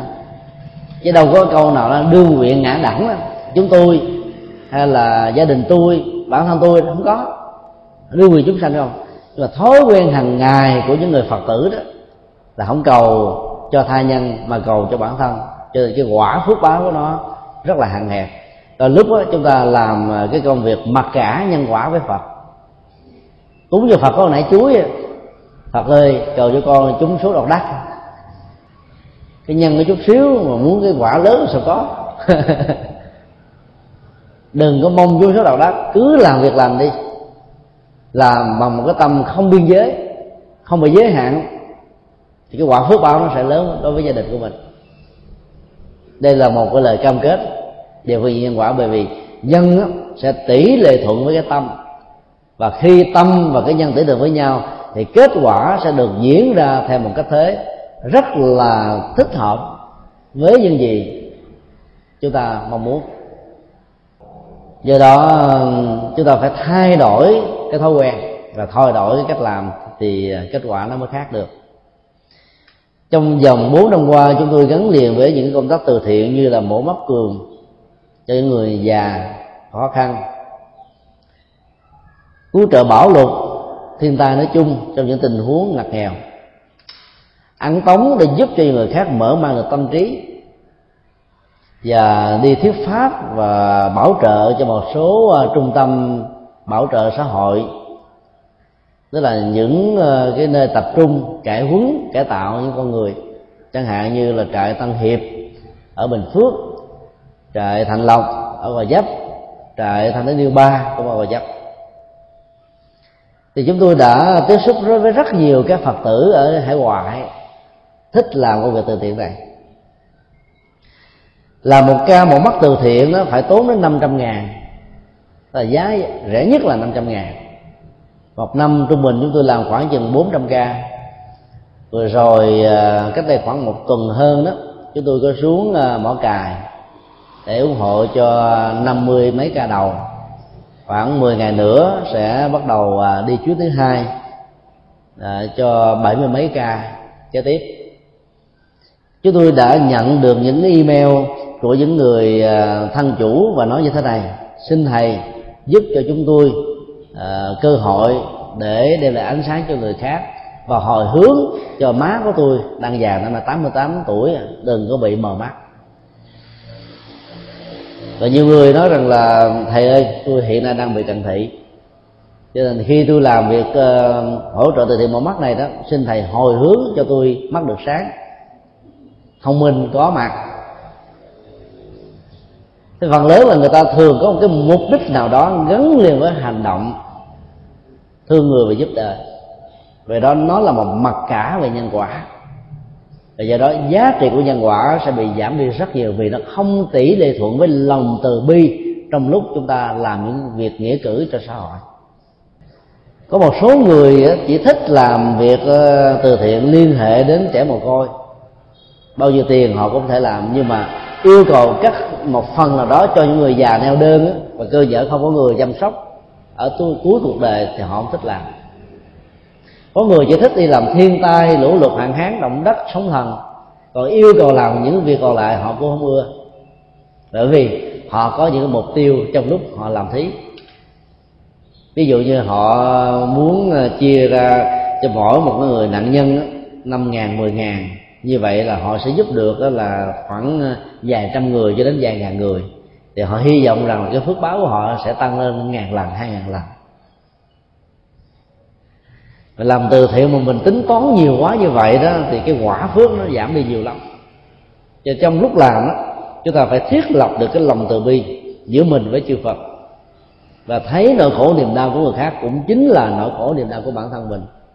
Và do đó là một việc làm từ thiện chính là cơ hội để hoàn tất tất cả những ờ, đức tính tốt nhất mà một con người thực hiện, đạo hạnh bồ tát cần phải có. Chứ là không hề có những mong cầu gì cả. Dầu cho báo đài có đưa tin hay không không quan trọng. Chúng ta vẫn làm làm bằng tấm lòng. Ngày nay đó thì xã hội đã có những cái phương tiện à, thông tin đại chúng và quảng cáo khá nhiều cho nên ờ, khi nào có những cái cầu truyền hình trực tiếp đó, về ờ, những ờ, vòng tay nhân ái đó các cơ quan xí nghiệp thích làm lắm. Là bởi vì thay vì họ tốn tiền quảng cáo cho công ty xí nghiệp của họ đó một lần cũng quên mà số tiền họ trả cũng tương đương với số tiền họ làm từ thiện. Gắn các hoạt động của họ thay thế quảng cáo bằng từ thiện đó thì tên tuổi của công ty cần được lớn và biết bao nhiêu triệu triệu con tim cùng coi cái ờ, cầu truyền hình ở ba miền nam, trung và bắc khác nhau. Thì giá trị quảng cáo ở đây nó được tăng nhiều. Nếu những viên giám đốc nào làm công việc quảng cáo thông qua công tác từ thiện xã hội, thì dĩ nhiên họ cũng được sự lợi lạc về hành động tốt này, nhưng cái quả của nó sẽ giảm đi rất nhiều vì nó mất đi ý nghĩa của tình thương. Còn những viên xí nghiệp ờ, viên ờ, giám đốc nào là những người phật tử khi làm như vậy phát xuất một từ một tâm niệm là để tán dương công đức và xã hội hóa việc làm lành đó thì quả phước báo nó sẽ hoàn toàn khác nhau. Có nghĩa là họ biết rằng là có nhiều công ty xí nghiệp có nhiều nguyên giám đốc đó, giàu hơn họ tầm vóc hơn họ nhưng lại không thích làm việc bố thí. Thì khi mà nhìn thấy những cái người yếu hơn mình tài sản ít hơn mình mà làm việc lớn như vậy thì những người này người ta bắt đầu người ta phát khởi là cái tâm là muốn làm đầu tiên có thể là như là một sự ganh tị, hay là một sự chứng tỏ rằng là tôi có thể có khả năng làm lớn hơn những người khác. Nó khích lệ cái tôi mà. Nhưng mà cái tôi đó cần tôi khích lệ trong một bối cảnh gắn liền với nỗi khổ niềm đau của con người để vơi đi bớt một phần nào đó, thì giá trị của đó khoảng được rất tốt. Nhưng mà cái người phát tâm chân chánh là khi làm á, mình phải nghĩ rằng là mình giúp người khác cũng như giúp bản thân. Không bận tâm đến những cái lời khen tặng của người khác đó, thì cái quả phúc nó sẽ được cao nhất của nó. Cho nên cái cái giá trị của nhân quả đó phần lớn đó, nó không tỷ lệ thuận với khối lượng chúng ta gieo trồng mà lại tỷ lệ thuận với cái tâm chúng ta tác ý trong suốt quá trình đang làm trước khi làm và sau khi làm. Do vậy đó kể từ ờ, khi chúng ta hiểu về nhân quả của đức phật rồi tên sâu rồi đó chúng tôi mong rằng là quý vị hãy đổi cái tầm nhìn của mình. Mỗi lần có mặt trước điện phật, tụng các thời kinh, thì đừng cầu cho những người thân của mình nữa. Đừng mua các ngôi chùa, cho đến cái ngày cúng sao hội đó viết đó là hàng hàng hàng dài chục tập. Mỗi một tập về hàng trăm trang. Mỗi một trang như vậy là đến cả vài ba chục người. Đọc mỗi một cái miệng mà nó không có giá trị nhân quả gì cả. Tại vì đức phật không dạy chúng ta cầu nguyện mà dạy chúng ta phát nguyện. Trong cầu nguyện á, cái tôi là đối tượng chính cho nên yếu tố của lòng vị kỷ đó nó sẽ được phát triển. Còn trong sự phát nguyện đó đối tượng chúng sanh là chính cho nên tấm lòng của mình được mở rộng ra khắp mọi nơi và mọi chốn và chúng ta sẽ trở thành một con người rất là rộng lượng và lớn về phương diện tâm thức. Do đó hãy thay thế cái thói quen thì đến những cái ngày chúng ta cầu à, cho thọ, cho cha, cho mẹ, thì chúng ta làm đã đành. Thì đối tượng chính yếu trong trường hợp này là cha và mẹ. Nhưng sau đó đừng bao giờ quên cái phần hồi hướng công đức cho tất cả chúng sanh. Thì lúc đó chúng ta vừa được người thân của mình mà luôn được tất cả mọi người. Nhưng mà trong những tình huống còn lại đó thì chúng ta cầu cho chúng sanh là tốt nhất. Bởi vì trong chúng sanh đó có ông bà tổ tiên, cha mẹ, người thân và người thương của mình không có thiếu chỗ nào hết trơn. Một đại từ phủ trùm hết tất cả những gì nó trực thuộc ở trong đại từ đó. Do đó phải thay thế cái thói quen cầu nguyện bằng phát nguyện. Thì hành động nhân quả chúng ta sẽ có ý nghĩa xã hội, ý nghĩa đạo đức và ý nghĩa tâm linh. Chính vì thế mà chư phật và chư bồ tát luôn luôn phát nguyện như thế này. Cho đến lúc nào mà chúng sanh vẫn còn người bị đau vì khổ, các ngài sẽ không bao giờ thành phật lấy chúng sanh làm đầu chứ các ngài đã nói là ờ, tôi nguyện sẽ thành phật giàu cho người ta đang còn khổ đau là tôi phải thành phật trước không có. Không có phật nào phát nguyện vậy. Đức phật ai di đà phát nguyện là độ vô số chúng sanh rồi sau đó mới thành chánh giác. Bồ tát địa tạng cũng làm cái công việc như vậy. Chư phật chư bồ tát cũng làm công việc như vậy. Chúng ta là những người phật tử cũng nên phát nguyện như vậy. Để cho giá trị của hành động đó, nó vượt biên giới bờ cõi của mọi sự giới hạn ở trong cuộc đời để chúng tôi à, trình bày một cách tóm tắt về à, tinh sâu nhân quả. Bây giờ à, chúng ta có khoảng vài mươi phút để vấn đáp. Quý vị có thể nêu ra những thắc mắc có thể có trong sinh hoạt hàng ngày đó. Những gì mà mình chưa hiểu rành, hiểu sâu, quý vị có thể mạnh dạn nêu ra những câu hỏi. Về bất kỳ vấn đề gì liên hệ đến sự tu học, chứ không nhất thiết là đề tài nhân quả của ngày hôm nay.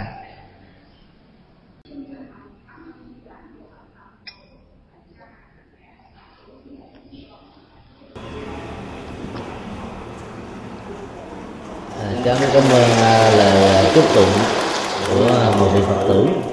Nhà mời cô mời cô ra tay.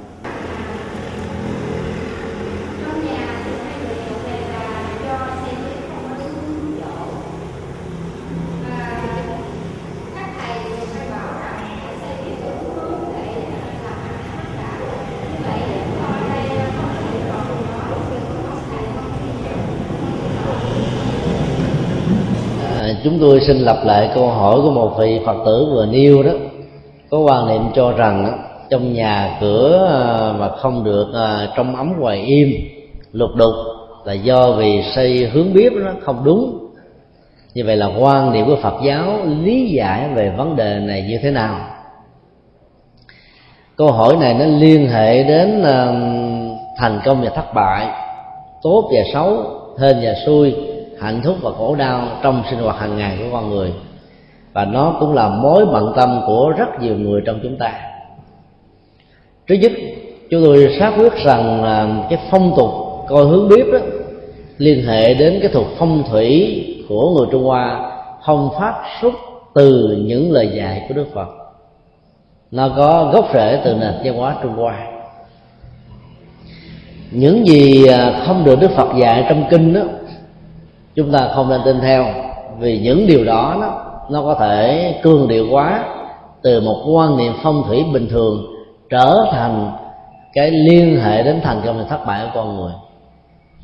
Tại sao cái niềm tin sai lầm đó có thể có một cái chỗ đứng rất là vững chãi ở trong à, phong tục tập quán của con người?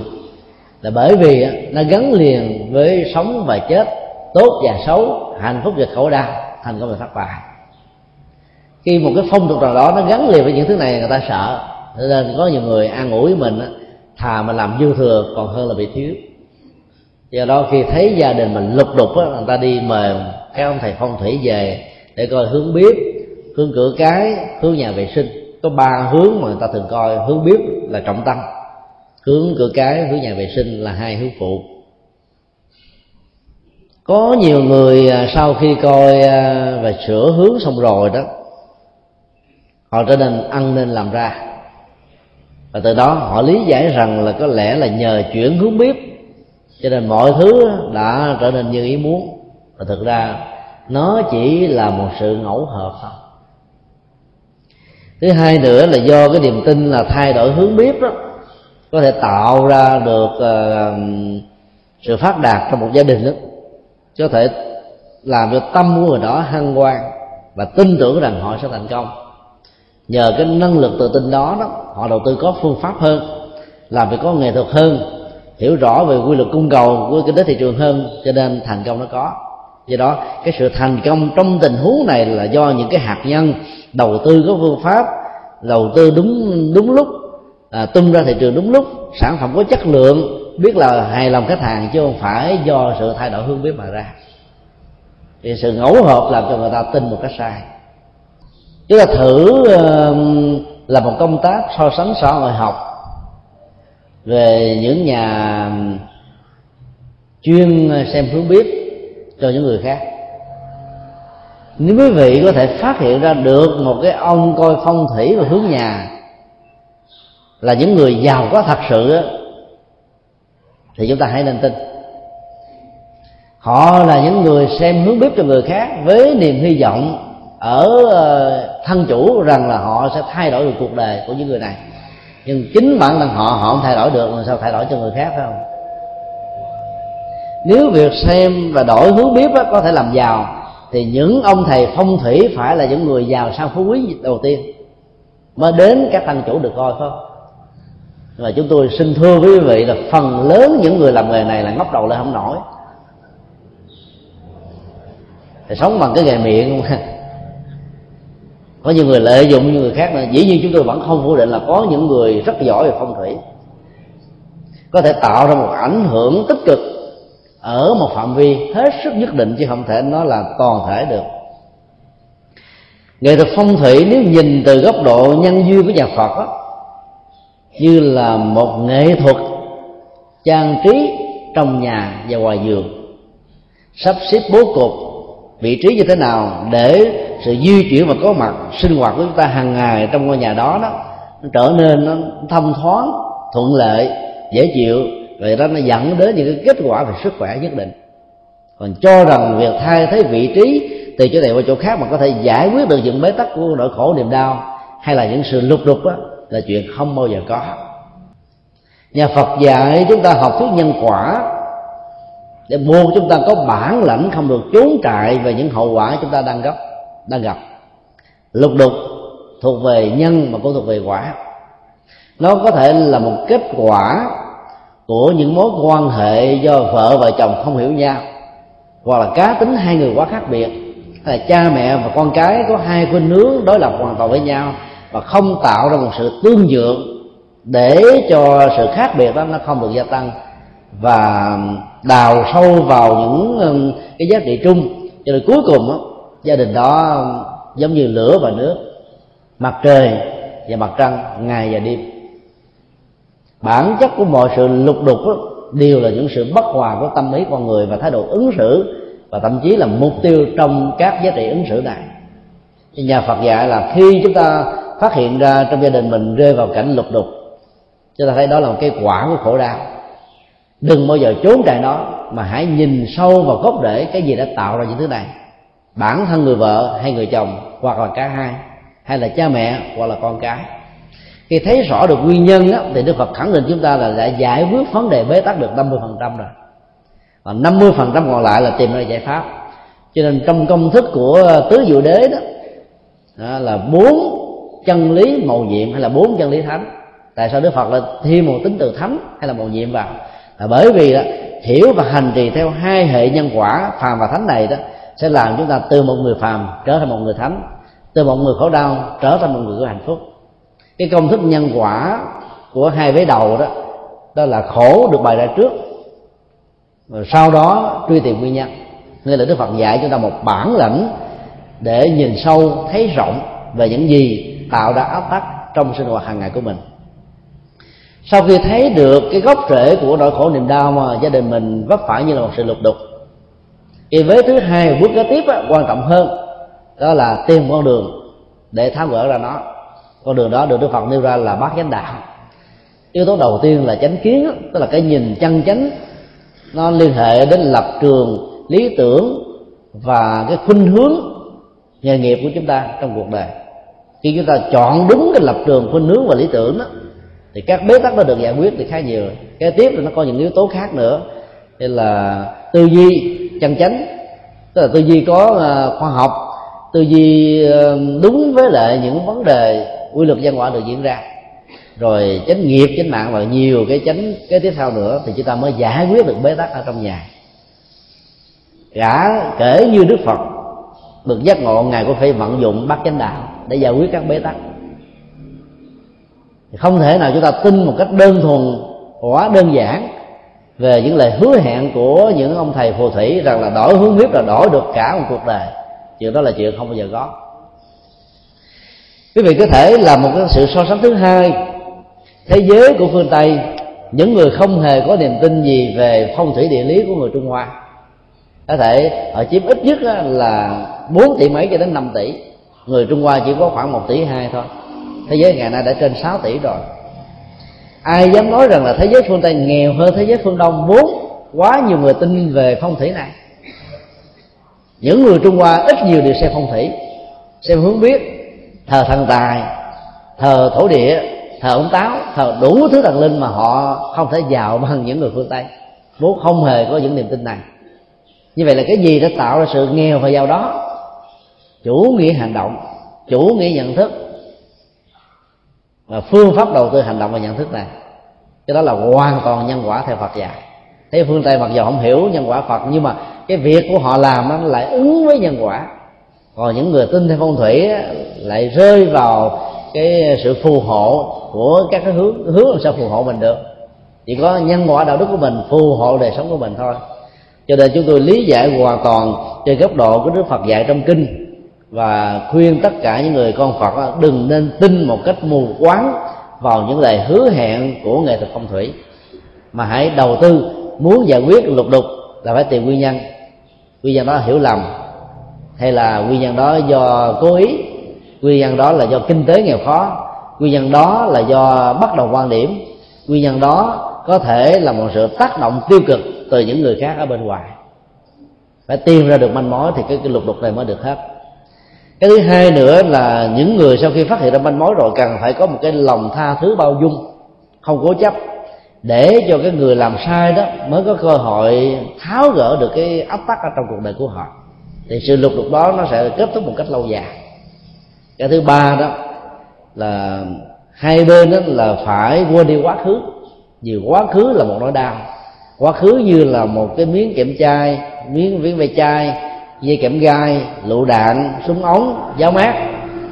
À, những nỗi khổ niềm đau nó là những thứ đó. Mà bây giờ cứ mỗi lần á, có một cái chuyện lục đục nào đó nhiều người lấy cái dây mơ rễ má của nỗi khổ đau đó chắc đồng chắc đóng lên. Rồi cuối cùng là một việc nhỏ cũng được nhân lên trở thành một việc lớn. Một việc bình thường cũng trở thành một sự nghiêm trọng. Rồi sự nối kết quá khứ về nỗi đau đó đã làm cho nỗi đau nó gia tăng do đó là những người phật tử trong ứng xử đó, khi có một sự lục đục gì, đừng bao giờ lấy cái quá khứ ra để mà nhằn cái người đang có lục đục với mình. Vì sự nhằn đó giống như đổ lửa vào dầu hay là đổ dầu vào lửa. Tình trạng nó sẽ ngày càng nghiêm nghiêm trọng hơn và nó dẫn đến những bế tắc lớn hơn. Thì đó là những cách mà giải quyết sự lục đục theo tinh thần Phật dạy.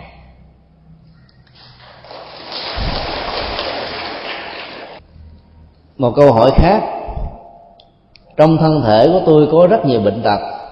Nay đau chỗ này, mai đau chỗ kia.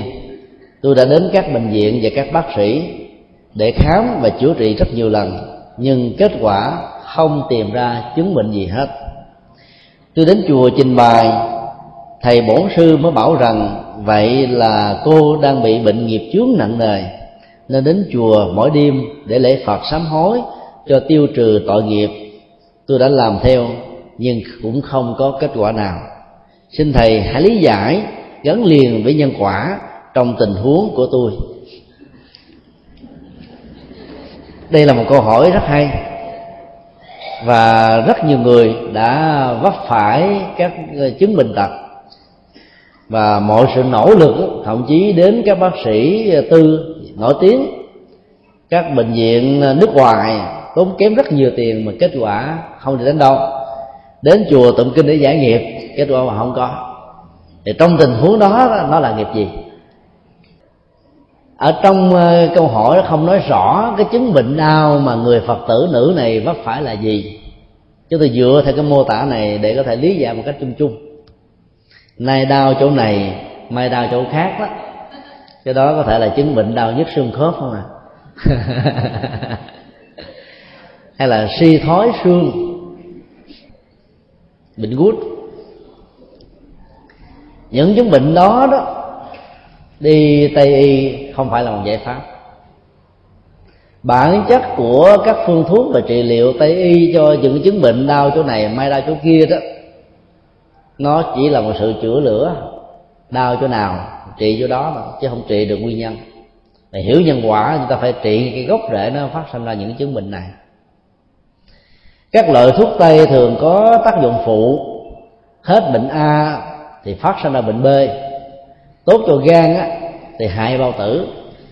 Tốt ờ, cho xương khớp á, thì hại cho thận và ngược lại. Do đó là uống thuốc một thời gian rồi thì bệnh này vừa hết thì bệnh khác phát sinh. Là chuyện rất bình thường. Nay đau chỗ này mai bao chỗ khác. Nay là trong suốt quá trình trị bệnh mai là kết quả nó được khá khá chỗ này thì nó lại phát sinh chỗ kia. Do đó là vì chúng ta đã chọn cái phương pháp trị liệu cho cái chứng bệnh này không có đúng cái cái, cái nơi và cái chốn và cái chứng bệnh chúng ta cần phải được đặt để để tháo gỡ. Chúng tôi khuyên rằng là những người nào bị những cái chứng bệnh đau xương khớp loại nặng thì lúc đầu quý vị có thể đến các bệnh viện để chụp CT hoặc là chụp cộng hưởng từ sau khi phát hiện được rõ ở vùng xương khớp nào bệnh đau nhất rồi đó thì không cần phải đi à, trị liệu ở các bệnh viện tây và cũng không cần trị liệu ở các bác sĩ tư tốn kém nhiều tiền. Vấn đề quan trọng là quý vị phải tập luyện thể dục thể thao hàng ngày. Và cái phương pháp tập luyện không tốn tiền mà có kết quả nhiều nhất đó quý vị biết là gì không? Lại phật. Đứng từ góc độ thể dục đó cái động tác đứng lên lại xuống hít thở đều đặn, là một sự vận động toàn thân, còn hơn cả sự vận động của bơi lội đó. Người tây tạng có thói quen là ngày nào cũng lại phật, có người lại mỗi ngày một ngàn lại lại từ sáng đến chiều tối. Họ lại đến độ đó, là nếu như không có dùng những cái vật hỗ trợ ở cái đầu gối, thì cái đầu gối đó nó sẽ bị chày xước, không lại được nữa một ngày lại một ngày lại là cho nên họ phải lấy cái ruột bánh xe đó đắp hai cái cùi chỏ và hai cái đầu gối. Họ phải đi lại bằng cách là để một tấm ván bề ngang khoảng chừng năm tấc bề dài khoảng hai thước đứng và lại trường ra phía trước như vậy. Đó. để có thể lại được lâu dài. Và do đó họ ít bệnh tật lắm. Những người tây tạng rất ít bệnh tật. Thói quen tốt thứ hai của họ là đi kinh hành. Cứ sáng sớm đó, ở cái vùng Nam Nasala nơi mà ngài Đạt Lai Đạt Ma đang cư trú đó thì hàng loạt những người phật tử tây tạng không ai bảo ai cứ khoảng chừng 4 giờ khuya là họ có mặt. Họ đi kinh hành vòng hết cái quả đuối ở nơi ngài đang ở. Mà đi vòng như vậy quý vị biết là nó cũng khoảng ờ, vài cây số. Thay vì quý vị đi tập ở công viên mà anh ai nói chuyện vừa tập vừa nói chuyện nó đâu có tốt cho sức khỏe đâu. Tại vì cái không khí nó không được đưa vào trong cơ thể một cách đầy đủ. À, rồi nó còn phát sinh thêm những cái chuyện nhân tình thế thái này nữa nó làm cho mình có thêm những nỗi buồn còn những người đi kinh hành á, mặc dù họ nghĩ đó là thẩm dục, nhưng nó là một sự tập thể dục mà gọi là tâm á, hướng về con đường thiện, đạo đức, tu tập. Cho nên cái năng lực tâm linh được phát triển trong những hành động rất bình thường như thế này. Sức khỏe vừa có, phước báo vừa tăng, tâm linh đó là được phát triển. Cho nên để bớt ờ, nay đau chỗ này, mai đau chỗ khác đó, quý vị cứ ở nhà nếu nhà rộng đó, nhà dài, thì nên lại mỗi ngày bốn mươi chín lại. Thì trăm lẻ tám, nhiều người ngán quá là không nổi còn ai yếu nữa thì lại một ngày là 18 lại buổi sáng 18 lại bữa trưa 18 lại bữa chiều. Nhất là trước khi đi ngủ. Thì chúng tôi cam đoan quý vị, nhất là phụ nữ không cần phải đến những cái phòng tập thể thể dục thẩm mỹ, vẫn đẹp như thường. Không cần phải đến các phẩm đối diện để giải phẫu mở vẫn có eo ốc vừa có phước báo, vừa có sức khỏe nữa, có gì sướng cho bằng phải không ạ? à? Còn nếu như nhà nào mà chặt á hãy đến chính điện của chùa đây lại thì ni sư sẽ tạo điều kiện cho quý vị lại thoải mái. Không sao hết. Do đó chúng ta phải trị liệu đúng phương pháp thì kết quả mới có. Có những chứng bệnh đó, không thể lý giải một cách đơn thuần là bệnh nghiệp. Bởi vì đó, những cái chứng bệnh nghiệp đó, nó diễn ra theo một cách thế đó ngoài sự khống chế và nỗ lực của con người chẳng hạn như ờ, một người nào đó chứ mỗi buổi sáng là tập thể dục giờ giấc sinh hoạt á, rất ổn định. 8 giờ ngủ 8 giờ làm 8 giờ sinh hoạt gia đình. Ăn uống á, đều đặn biết về dược chất của thực phẩm. Ngủ nghỉ thích hợp làm việc không quá sức. Ấy thế mà một cái chứng bệnh nan nghi nào đó vẫn xuất hiện với họ. Thì trong tình huống đó chúng ta biết đây là cái bệnh nghiệp tại vì đối với những người bình thường nỗ lực như vậy là sức khỏe họ tốt lắm rồi mà tại sao người này mà không tốt? Thì bệnh nghiệp đó là cái loại bệnh không phải là do cái tiến trình đó, xử lý cơ thể sai phương pháp mà tạo ra mà nó tạo ra như là một hệ quả tất yếu do một cái tâm lý tiêu cực nào đó nó xuất hiện trong con người của người đó. Cho nên cái cái cái hạt giống tiêu cực trong quá khứ nó có cơ hội được trổ quả gọi là bệnh nghiệp chẳng hạn như ngài ngộ đạo quốc sư cả suốt 10 kiếp làm vị tu sĩ chân chánh. Cho những nghiệp xấu, cái ăn quán giang hồ do xử ờ, xử tội sai, một cái người vô tội, không có cơ hội để trổ quả. Để kiếp thứ 10 cho kiếp mà ngài được làm quốc sư. Nhà vua đã phải tưởng thưởng ngài đó bằng một cái ờ, lâm tòa, một cái tòa sòng rất quý báu, bằng trầm hương lúc đó trong ờ, sách sử mô tả là ngài khởi lên một cái tâm niệm thỏa mãn, thích thú như bản ngã có mặt chút xíu thôi. Thì cái nghiệp ăn quán giang hồ đó, giữa ờ, viên án và triệu thố cách đây 10 kiếp đó, bắt đầu được ờ, xuất hiện. Cơ thể của ngài bắt đầu có một cái, một ghẻ đau nhức nhói, khó chịu vô cùng. Chữa trị các vị thần y cỡ nào nó cũng không hết, vì bệnh bệnh nghiệp mà. Đi đúng thầy, đúng thuốc mà bạn không hết lúc đó ngài mới nhớ lại cái lời à, của một vị hòa thượng mà ngài gặp cách đây vài năm, rằng là mỗi khi mà ông có một cái nỗi khổ niềm đau nào lớn mà chữa trị mọi nơi và không khỏi đó thì hãy đến núi đó để gặp tôi. Chỉ cần à, gọi tên tôi tôi sẽ xuất hiện. Nhớ là cái lời gặp một vị hòa thượng ăn mặc rất suối với một cái đạo phong rất đặc biệt đó. Thì vị à, quốc sư này đã đến. Khi đến thì đúng theo cái lời đã hứa vị hòa thượng đó có mặt. Và khuyên ta xuống cái suối tạm gọi là suối giải quan lấy những ngọn nọt nước đó với cái tâm quán về lòng từ bi vào trong dòng nước. Và tưới lấy dòng nước ta tưới lên cái một ghẻ này mà mong cho các ăn quán giang hồ nhiều đời nhiều kiếp á, được tháo gỡ. Thì sau khi rửa xong á, thì vị hòa thượng cũng biến mất cái cục ghẻ bắt đầu đã teo lại từ từ và đã hết luôn. Dòng nước suối và sau lại có cái khả năng trị bệnh. Tại vì cái bệnh này không phải là bệnh vật lý và là cái bệnh ăn quán giang hồ. Cho nên chỉ có lòng từ bi là phương thuốc để trị liệu được nó. Do đó các cái loại bệnh nghiệp đó, nó đều thuộc về cái ăn quán giang hồ hay là một cái hành động tiêu cực nào đó của chúng ta trong quá khứ mà chúng ta là không có dịp sám hối. Thì thông qua sự sám hối ở các chùa hoặc là làm lành lánh dữ gieo những hạt à, hạt giống đó, tích cực đối lập với là những hạt giống tiêu cực trong quá khứ thì cái nghiệp đó mới được giải. Còn không đó, nó sẽ không được kết thúc. Cách đây khoảng chừng một tháng là có một cô phật tử nữ rất là hiếu kính với người mẹ đến chùa giác ngộ và thưa với chúng tôi rằng là gia đình của cô rất là giàu có. À, người thân đó, trong gia đình là bác sĩ ở trong bệnh viện à, chợ rẫy. Mẹ của cô đó bị đau cuốn họng thường thôi tới đó chữa trị thay vì bình thường khoảng chừng một tuần lễ là hết vì có một người thân là bác sĩ cho nên ông bác sĩ này dẫn đến ông trưởng khoa. Rất giỏi để điều trị bệnh cho bà. Ấy thế bà ấy thế mà mà bà lại không hết mà bị nặng hơn. Các bác sĩ mới hội họp lại với nhau và buộc là bà phải mổ. Thì thông thường cứ mổ về phế quản hay là cuốn họng đơn giản lắm. À, người ta 10 người mổ là 10 người có kết quả. Bà này mổ lần thứ nhất không thành công.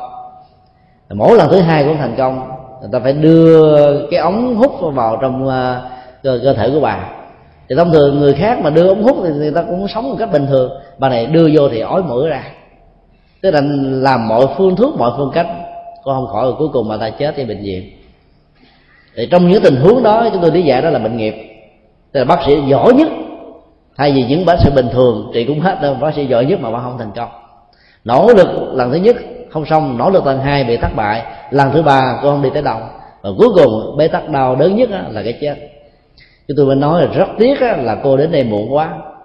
Chứ phải khi mà người mẹ của cô mới được đưa vào bệnh viện đó mà thấy cái triệu chứng không ổn đó, nên gặp các thầy để các thầy hướng dẫn cho cái phương pháp sám hối. Vì có những loại bệnh nghiệp đó mà sám hối nó có thể giảm đi một phần nếu không giảm đi tất cả. Và nhất là chúng ta tạo ra những nghiệp phóng sanh tạo ra sự sống đó thì cái nghiệp về chết yểu ờ, chết trong lúc mà mình có tài sản mình không hưởng thụ được đó, nó có thể được chuyển đi một cách ờ, khá tốt. Do đó đau đớn à, đến hết bệnh viện đến hết các bác sĩ tư đó mà không kết quả mà đến chùa sám hối mà không thành công đó, thì chúng ta biết rằng cái này không phải bệnh nghiệp rồi. Mà nó là bệnh vật lý mà vì chúng ta đến không đúng bác sĩ hoặc là đến không đúng cái, cái, cái người chữa trị có thể mang lại sự lành mạnh cho chúng ta mà đau nhất về xương khớp thì chúng tôi khuyên quý vị là không nên trị tây y. Trị tây y nó ngày càng nghiêm trọng hơn. Quý vị có thể vừa đau cái thận trong một thời gian dài, sau đó đau luôn cả cái bao tử và hại luôn cả cái gan. Đến lúc nào đó khi phát hiện ra thì hết phương cứu chữa. Mổ, giải phẫu không phải là một giải pháp. Cho nên nên đi những vị đông y giỏi, những phương pháp trị liệu tốt đó, thì có thể tháo gỡ được quý vị. Quý vị có thể à, tìm những người thích hợp mà đi.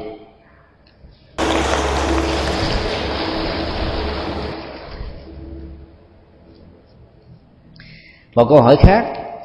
Tôi là người phật tử đa quy tam bảo. Thầy bổn sư tôi dạy là nên thầy phật ở trong nhà. Tôi vâng theo lời thầy, thờ phật quan âm. Sau một thời gian, trong nhà xảy ra những chuyện không suôn sẻ. Tôi đi xem thầy bói. Thầy bói bảo là thờ mẹ sanh, mẹ độ, hoặc là bà thánh bà thánh anh la sát. Tôi đã làm theo, nhưng sau đó trong gia đình vẫn có những chuyện không như ý tiếp tục diễn ra. Tôi đâm ra hoang mang nghĩ ngợi, bất an trong lòng xin thầy lý giải về tình huống này. Cái sai lầm đầu tiên của rất nhiều người phật tử khi thỉnh phật về nhà thờ nghĩ rằng là phật sẽ à, ban ơn, giáng phúc, phù hộ sức khỏe và sự thịnh vượng của một gia đình. Cái phong tục tập quán thờ phật và các vị bồ tát trong phật giáo để nhằm giúp chúng ta luôn luôn nhớ đến những cái gương hạnh và sự dấn thân vô ngã của các ngài trong cuộc đời để làm theo. Danh hiệu của chư Phật và các vị Bồ Tát là một hạnh nguyện. Chỉ cần học theo cái hạnh nguyện thông qua tên gọi của các ngài, chúng ta chuyển hóa được rất nhiều cái nghiệp xấu. Và chính hành động tích cực của chúng ta do học theo các ngài đó, giúp cho gia đình chúng ta được an vui hạnh phúc. Chứ việc thờ của các ngài đó, chỉ có phước báo của lòng tôn kính là hết nhân nào quả đó mà. Tôn thờ kính phật hàng ngày hàng giờ cúng hoa cúng trái cúng bông. Thì chúng ta có được cái phước tôn kính. Và thứ hai chúng ta sẽ có được cái phước của ờ, tài sản là ví dụ như là người phụ nữ à, thích có gương mặt đẹp có nhan sắc tốt để ờ, có thể thăng hoa tiến tiếng ờ, tiến chức ở trong xã hội thì thường đó là họ cúng những loại hoa đẹp nhất cho Phật. Mặc dầu đây là cái cái cúng có ờ, cái nguyện vọng nhưng kết quả vẫn có thể đến cho họ. Tại vì họ gieo uh, những cái hành động làm đẹp trang nghiêm một ngôi chùa thì kết quả là thân thể của họ được đẹp thôi. Tức là nhân và quả nó có cùng tính chất như chúng tôi nói khi nãy. Cúng trái cây cho phật đó, hay là cúng gạo cúng thóc thực phẩm cho chùa. Sau này đó thì cái tài sản của cải mình nó được đầy đủ. Tại vì sự cúng đó nó thuộc về cái hạt giống của tài sản, cho nên cái quả của nó thuộc về tài sản. Còn chuyện lục đục ở trong gia đình hay là chuyện không suôn sẻ, nó không liên hệ gì đến chuyện cúng hay không cúng này, mà liên hệ đến cái cách sống của chúng ta hàng ngày. Và hơn nữa, chư Phật các Bồ Tát không thể gia hộ cho chúng ta. Ngoài chính các hành động đạo đức sẽ bảo hộ cho mình các ngài gia hộ chúng ta ở một phương diện tinh thần và tâm linh. Có thêm cái niềm là hân hoan hạnh phúc để sống đạo đức để hóa giải những à, bất ổn trong gia đình các ngài hỗ trợ chúng ta về phương diện tinh thần. Còn nếu mà việc thờ các ngài mà trong gia đình đó, được lên suôn sẻ đó thì có lẽ rằng là cái lòng từ bi của chư Phật sẽ bị giới hạn mất. Là bởi vì chỉ có ai thờ các ngài các ngài mới gia hộ còn hàng loạt, hàng vô số, các loài chúng sanh không thể các ngày các ngày đi đọt sao? Chúng ta hiểu cái lòng từ bi của chư Phật đơn giản quá vậy. Do đó là quý vị đổi quan niệm về thờ kính phật ở trong nhà. Trở lại đối tượng thờ ở trong tình huống người phật tử này là thờ bồ tát quan thế âm.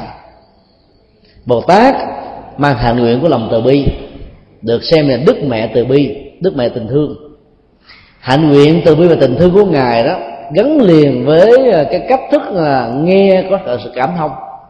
Quan thế âm. Quan là quan sát. Quan sát đó, nó khác với cái nhìn của con mắt.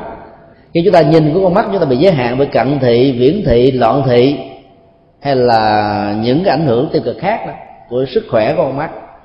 Còn khi chúng ta quan sát đó, chúng ta thấy là nó dùng bằng cái trí và cái nhận thức của mình để mình có thể nhìn xa thấy rộng cách chính xác để mang lại giá trị lệ lạc cho bản thân mình.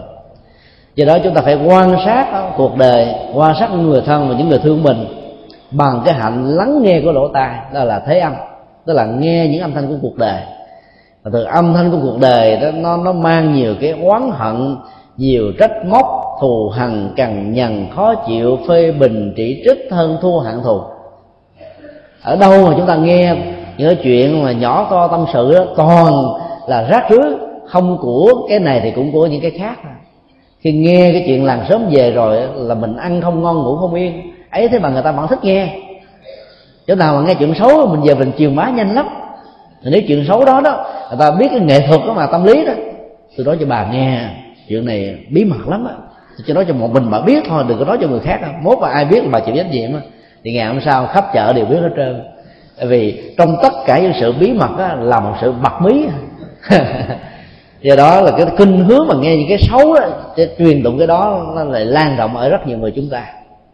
Nghe cái đó rồi chúng ta mang rác rưới của khổ đau rác rưới của bất hạnh vào trong dòng cảm xúc của mình là biến cảm xúc của mình trở thành một cái sọt rác để chứa được những thứ đó. Cái người chia sẻ tâm sự nhỏ to xong rồi thì họ cảm thấy được phóng thích họ cảm thấy thoải mái lắm. Nói cho nó đã tức đã giận mà. Còn cái người lắng nghe mang quá hết tất cả cái đó về trong nhà nếu không có năng lực của bồ tát quan thế âm á, thì không tổ quả nhập ma cũng, cũng thắt điên bắt đảo. Do đó quý vị phải thay thế hay là ít nói một câu chuyện để niệm nhiều một câu phật. Để thay thế đó thì từ cái giá trị ờ, những cái câu chuyện hàng ngày nó sẽ mang những giá trị tâm linh. Rồi bây giờ tương tự đó ít nghe một câu chuyện nghe nhiều một câu phật thì giá trị tâm linh nó sẽ được gia tăng và càng cao. Như vậy chúng ta đang làm cái công việc là thờ phượng tôn kính bồ tát hoa tham bởi vì cái hạnh người của ngài là lắng nghe người khác lắng nghe cuộc đời lắng nghe người thương lắng nghe người thăm bằng một cái tâm trạng và thái độ không phê bình và chỉ trích. Chúng ta phải biến chúng ta trở thành giống một cái sọt rác mà cái sọt rác là không có đáy nha. Cái nghĩa là tất cả những sự phóng thích nỗi buồn niềm đau của người khác rớt vào nó lọt tuốt hết trơn à. nó không giữ lại trong tâm của mình. Nghe lỗ tai trước đó, cho nó bay vào lỗ tai sau mà cũng không cần phải truyền tụng lại cho những người khác biết nữa. Nghe như vậy đó thì người kia giải tỏa được cái uất hận. Và bản thân mình đó là đang làm công việc hỗ trợ tâm lý tạo ra một niềm an vui ở bản thân họ. Thì lúc đó đó thiết lập được cái tình thân và cảm tình rồi đó chúng ta mới tiếp tục làm công việc thứ hai là tìm ra một giải pháp cho họ. Phần lớn đó, chúng ta dễ dàng thiết lập liên minh với nỗi đau của những người thân ví dụ như um, là một người mẹ, với tư cách là một người vợ bất hạnh, bị người chồng ruồng bỏ, thì cái người vợ này đó khi nói chuyện với đứa con đó, sẽ lấy cái tình cảm của người mẹ, tạo ra cái tính cách liên minh với đứa con của mình là buộc các đứa con của mình không được nhìn mặt ba của nó. Thỉnh thoảng có nhiều người ứng xử như vậy, hoặc là người cha cũng có thể làm tương tự.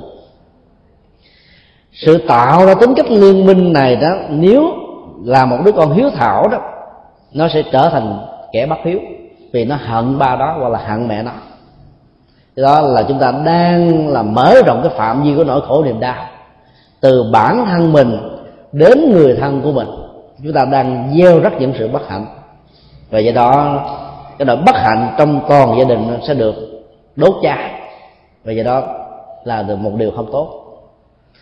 Trong tình huống ờ, như vậy thì chúng ta phải biết lắng nghe lắng nghe để chúng ta giải bài. Và chúng ta tìm cái cách để cho cái người trình bày nỗi khổ niềm đau đó đó không bị đốt cháy nhiều hơn nữa. Nghĩa là đừng đổ dầu vào lửa. Chúng ta có thể nói thôi, nếu như mẹ và ba không hợp với nhau, có thể là ly dị hoặc là ly thân, đường ai lấy đi.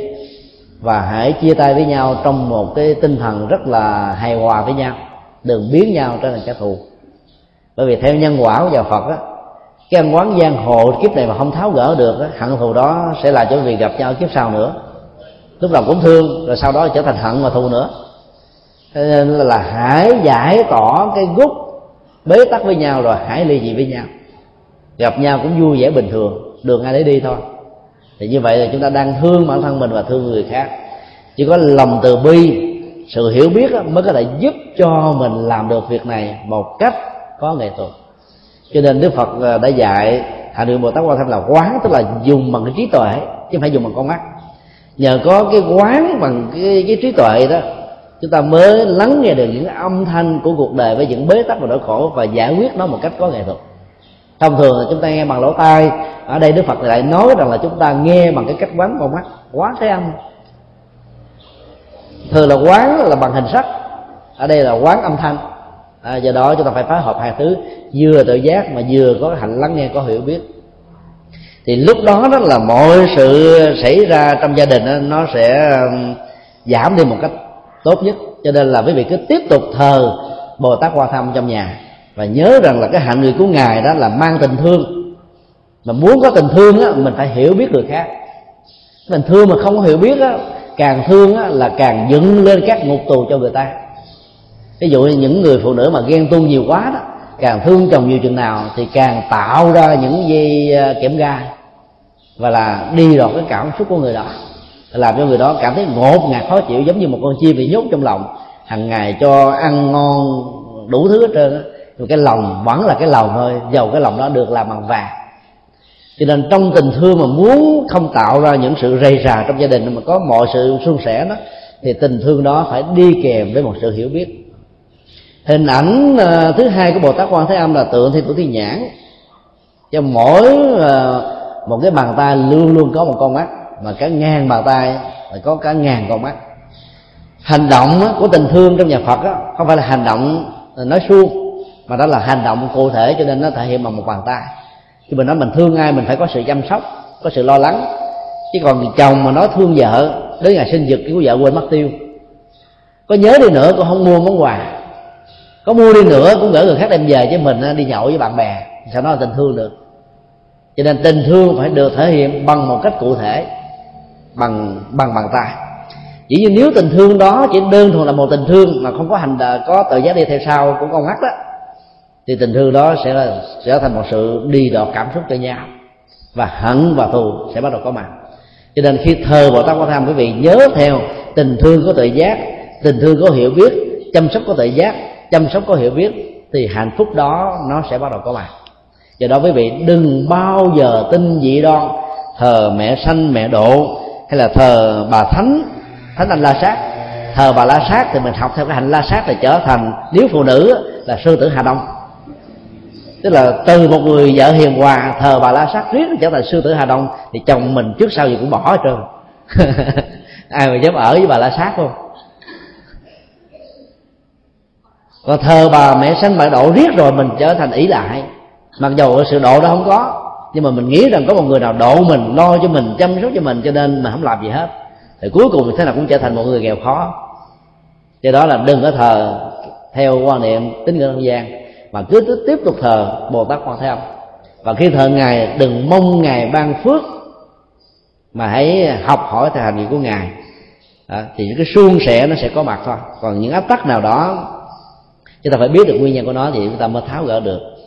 Do đó là xin người phật tử đặt câu hỏi này là hãy ngưng sự quan mang. Vì sự quan mang sẽ làm rối tâm. Rối tâm sẽ tạo ra những nỗi lo. Các nỗi lo đó sẽ đốt cháy hạnh phúc.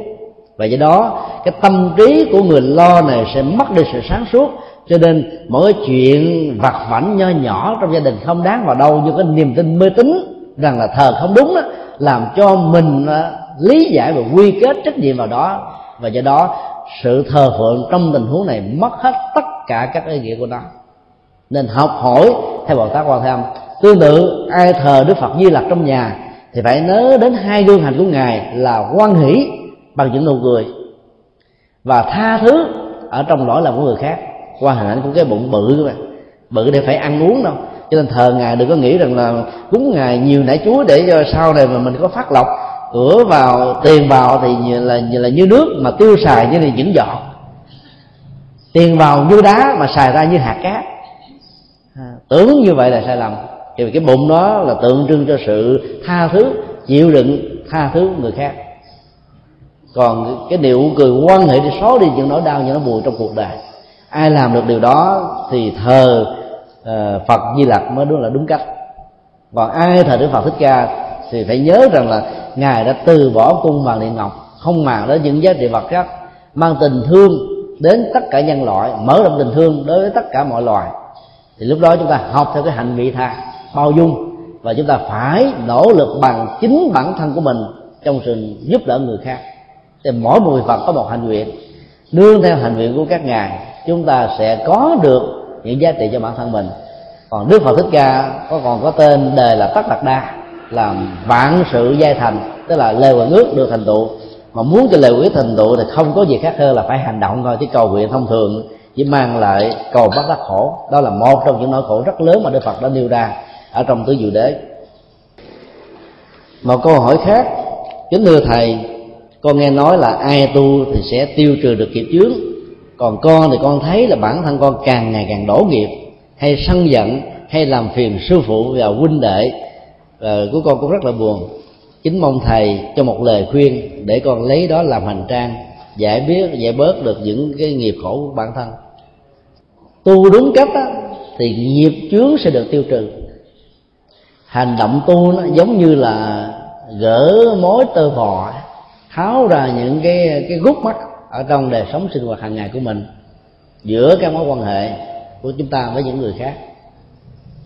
Niệm phật tụng kinh bái sám trì chú kinh hành, những khóa lễ, những khóa tu, là những phương tiện tốt nhất để mình quán chiếu lại cái cách thức ứng xử của mình với những người khác. Nếu như chúng ta chỉ tu ở trên niệm phật mà không tu trong những sinh hoạt bình thường cái giá trị của sự tu đó rất hạn chế cho nên là sau khi tu ở chùa xong rồi giữ một ngày tu rồi đó quý vị phải ứng dụng lời Phật dạy. Thì giá trị của cái tu đó nó mới cao được. Cho nên tu á, rõ ràng là tiêu trừ nghiệp trước là bởi vì là nỗ lực tháo gỡ bế tắc mà. Ai có nỗ lực tháo gỡ bế tắc của tâm lý của cảm xúc của hành vi của mối quan hệ ứng xử thì người đó sẽ có hạnh phúc lâu và dài. Còn khi mà càng tu mà mình càng thấy mình bị đổ nghiệp thì biết rằng là cái phương pháp tu đó nó chưa đúng. Mặc dầu cái thái độ cái nhiệt quyết sự phát tâm á, là mãnh liệt nhưng mà tu sai phương pháp á, có thể dẫn đến cái tình trạng á, làm cho mình ngày càng phiền não nhiều hơn. Chẳng hạn có những người à, chấp tướng nhiều quá khi mới bắt đầu phát tâm vào chùa trở thành một người tu mình mong mỏi rằng đó là những người đi tu trước của mình đó, phải tinh tấn hơn mình nhiều nhưng mà thỉnh thoảng thì thấy những người đi trước của mình hoặc là những người đồng liêu đồng hồng hạnh đó, không làm được những gì mà mình mong đợi đó bắt đầu phiền não phát sinh cho nên từ đó cái tâm lý cống cao ngã mạng đó, kéo theo. Do đó là cứ mỗi hành động tinh tấn của mình ở trên chùa trên điện phật trong công phu bái sám đó, nó là không mang được hạnh phúc. Vì mình cứ đi đối chiếu với người khác và cái đối chiếu đó làm cho mình sanh cái tâm là so sánh hơn bằng và thua và do đó, nó không bao giờ có được một cái gì đó thoải mái. Nên phải hiểu là mỗi người có những cái biệt nghiệp bên cạnh những cái cộng nghiệp chung ở trong một cái tập thể. Mình cũng có những biệt nghiệp, cho nên đừng lấy biệt nghiệp của mình làm trục hay để nhận định, đánh giá và buộc người khác phải giống như mình. Với cái tâm niệm đó đó, thì mình không bao giờ có thái độ là quan trọng quá vấn đề. Thần tượng quá con người. Và mình thấy rằng là ai cũng có thể có những cái giới hạn bên cạnh những thành công rất lớn của người đó. Cho nên cái tâm niệm này sẽ làm cho mình đi tới đâu là thấy hạnh phúc tới đó. Còn bằng không đi tới đâu thấy những chiếc gai thái độ của người tích cực và tiêu cực nó khác nhau ở chỗ đó. Nếu người tích cực đó, nhìn vào cây hồng chỉ thấy to là những cái gai. Thân cũng gai lá cũng gai. Thì ngược lại người tích cực đó, sẽ quên đi những cái cây gai lá gai thân gai và cành gai để thấy cái chiếc hoa hồng tươi màu hương sắc của nó.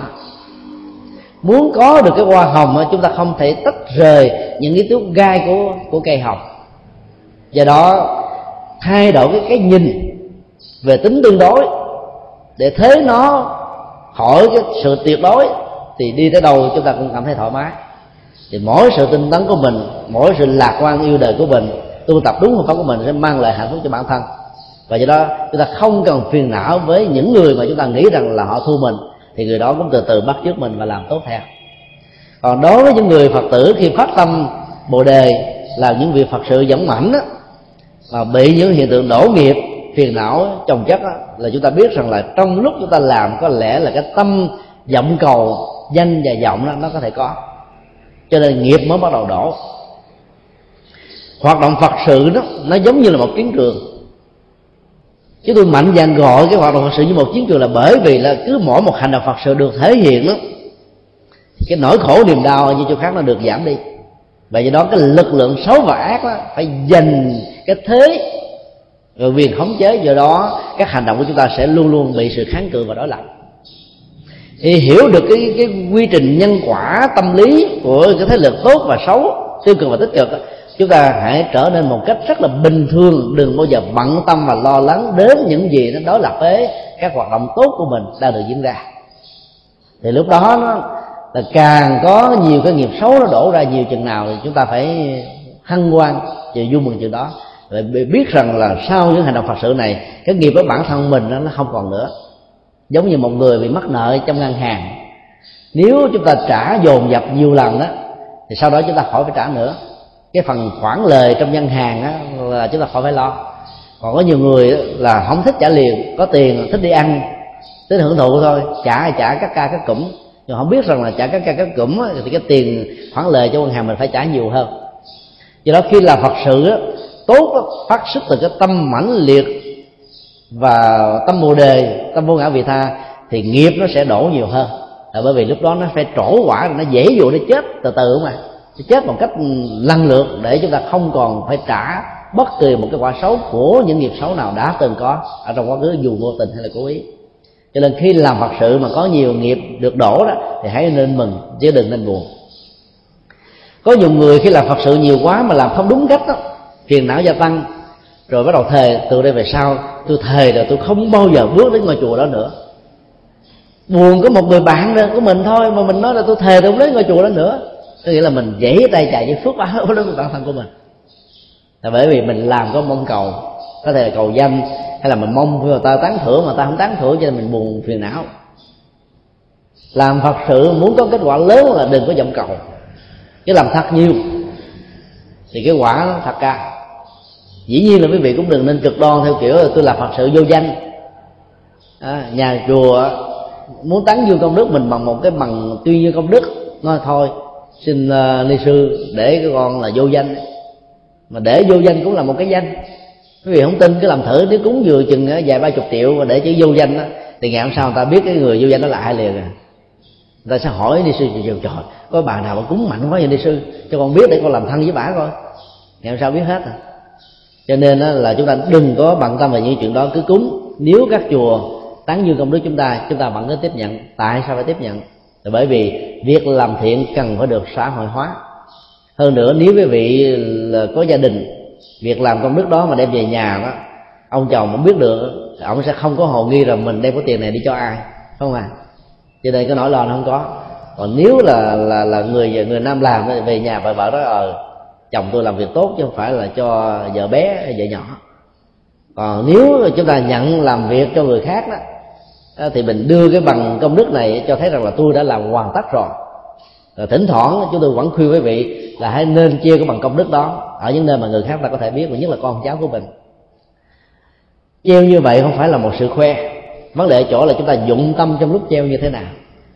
Con cháu gia đình người thân đi qua đi lại nhìn thấy à, cha mẹ hay là bản thân mình đã từng làm nên cố gắng là duy trì truyền thống tốt đẹp đó cho nên phước báo có mặt đối với gia đình của chúng ta do đó là khi làm một việc tốt á, chư Phật dạy là tán như công đức và đây là một trong mười nguyện lớn của Bồ Tát Phổ Hiền. Còn nếu chúng ta không trực tiếp tán như công đức mà nghe người khác kể lại thì lại có một cái hành nguyện khác. Thứ hai Đức Phật dạy là tùy hỷ công đức. Đối với công đức là chúng ta phải tán dương. Nếu tán dương cái cái việc tốt mà không tán dương thì cái gì mới chúng ta mới tán dương?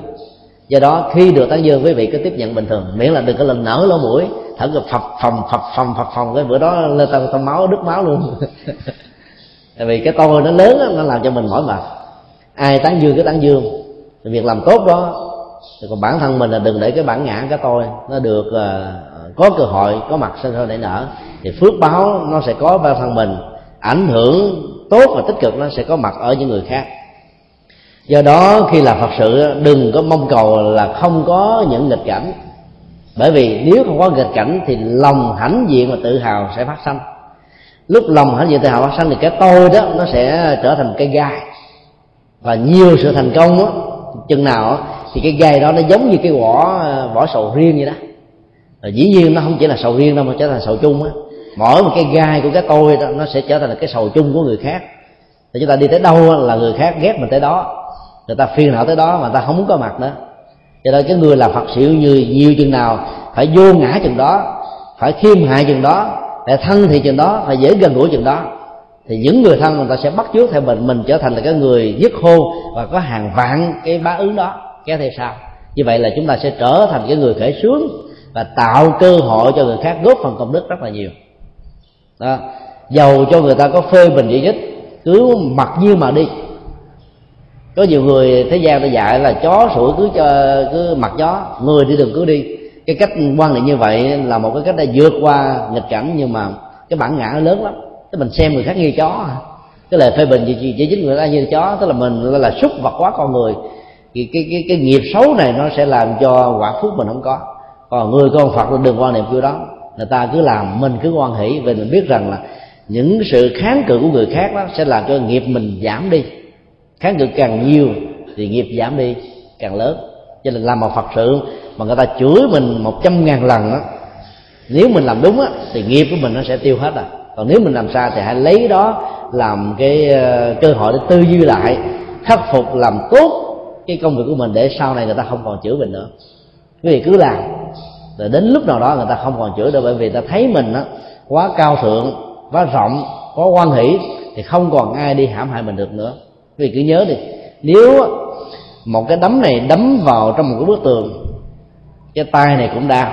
Bức tường đó cũng có thể bị chày, bị ờ, bị hư, nếu cái đấm đó càng mạnh.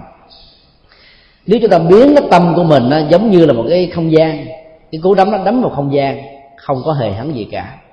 Mọi sự phê bình, chỉ trích, nghịch cảnh, hận thù cho cây bánh xe là phá hư, phá vỡ những phật sự của mình mà nếu mình biến tâm mình như là cái không gian đó thì không có một cái tác động nào có thể ảnh hưởng tiêu cực đến chúng ta được. Do đó cứ nở một nụ cười khi chúng ta gặp một nghịch cảnh. Và nở hai nụ cười khi nghịch cảnh nó tăng gấp đôi. Nở hàng ngàn nụ cười khi nghịch cảnh nó nó càng dồn dập đổ nghiệp lên đến chúng ta. Thì lúc đó chúng ta sẽ vẫy tay chồng cách dính diện với những nghiệp xấu. Và trong tương lai không còn gì để phải buồn và lo nữa. Cho nên học hỏi về nhân quả của nhà phật để tin sâu rằng là mọi thứ hành động đó, dầu đã được thể hiện rồi. Nhưng cái tác động của hành động đó hay là hiệu ứng ảnh hưởng của nó vẫn tiếp tục diễn ra. Cho nó không cho phép mình nghĩ lại mà phải nỗ lực thật là nhiều làm chủ hành vi làm chủ nhận thức. Thì về sau này đó tất cả những gì chúng ta làm sẽ là một phút lạc và an vui cho bản thân mình. Kính chúc toàn thể được an vui và hạnh phúc. Nam mô bổn sư thích ca mâu ni phật. Tác đại chứng minh.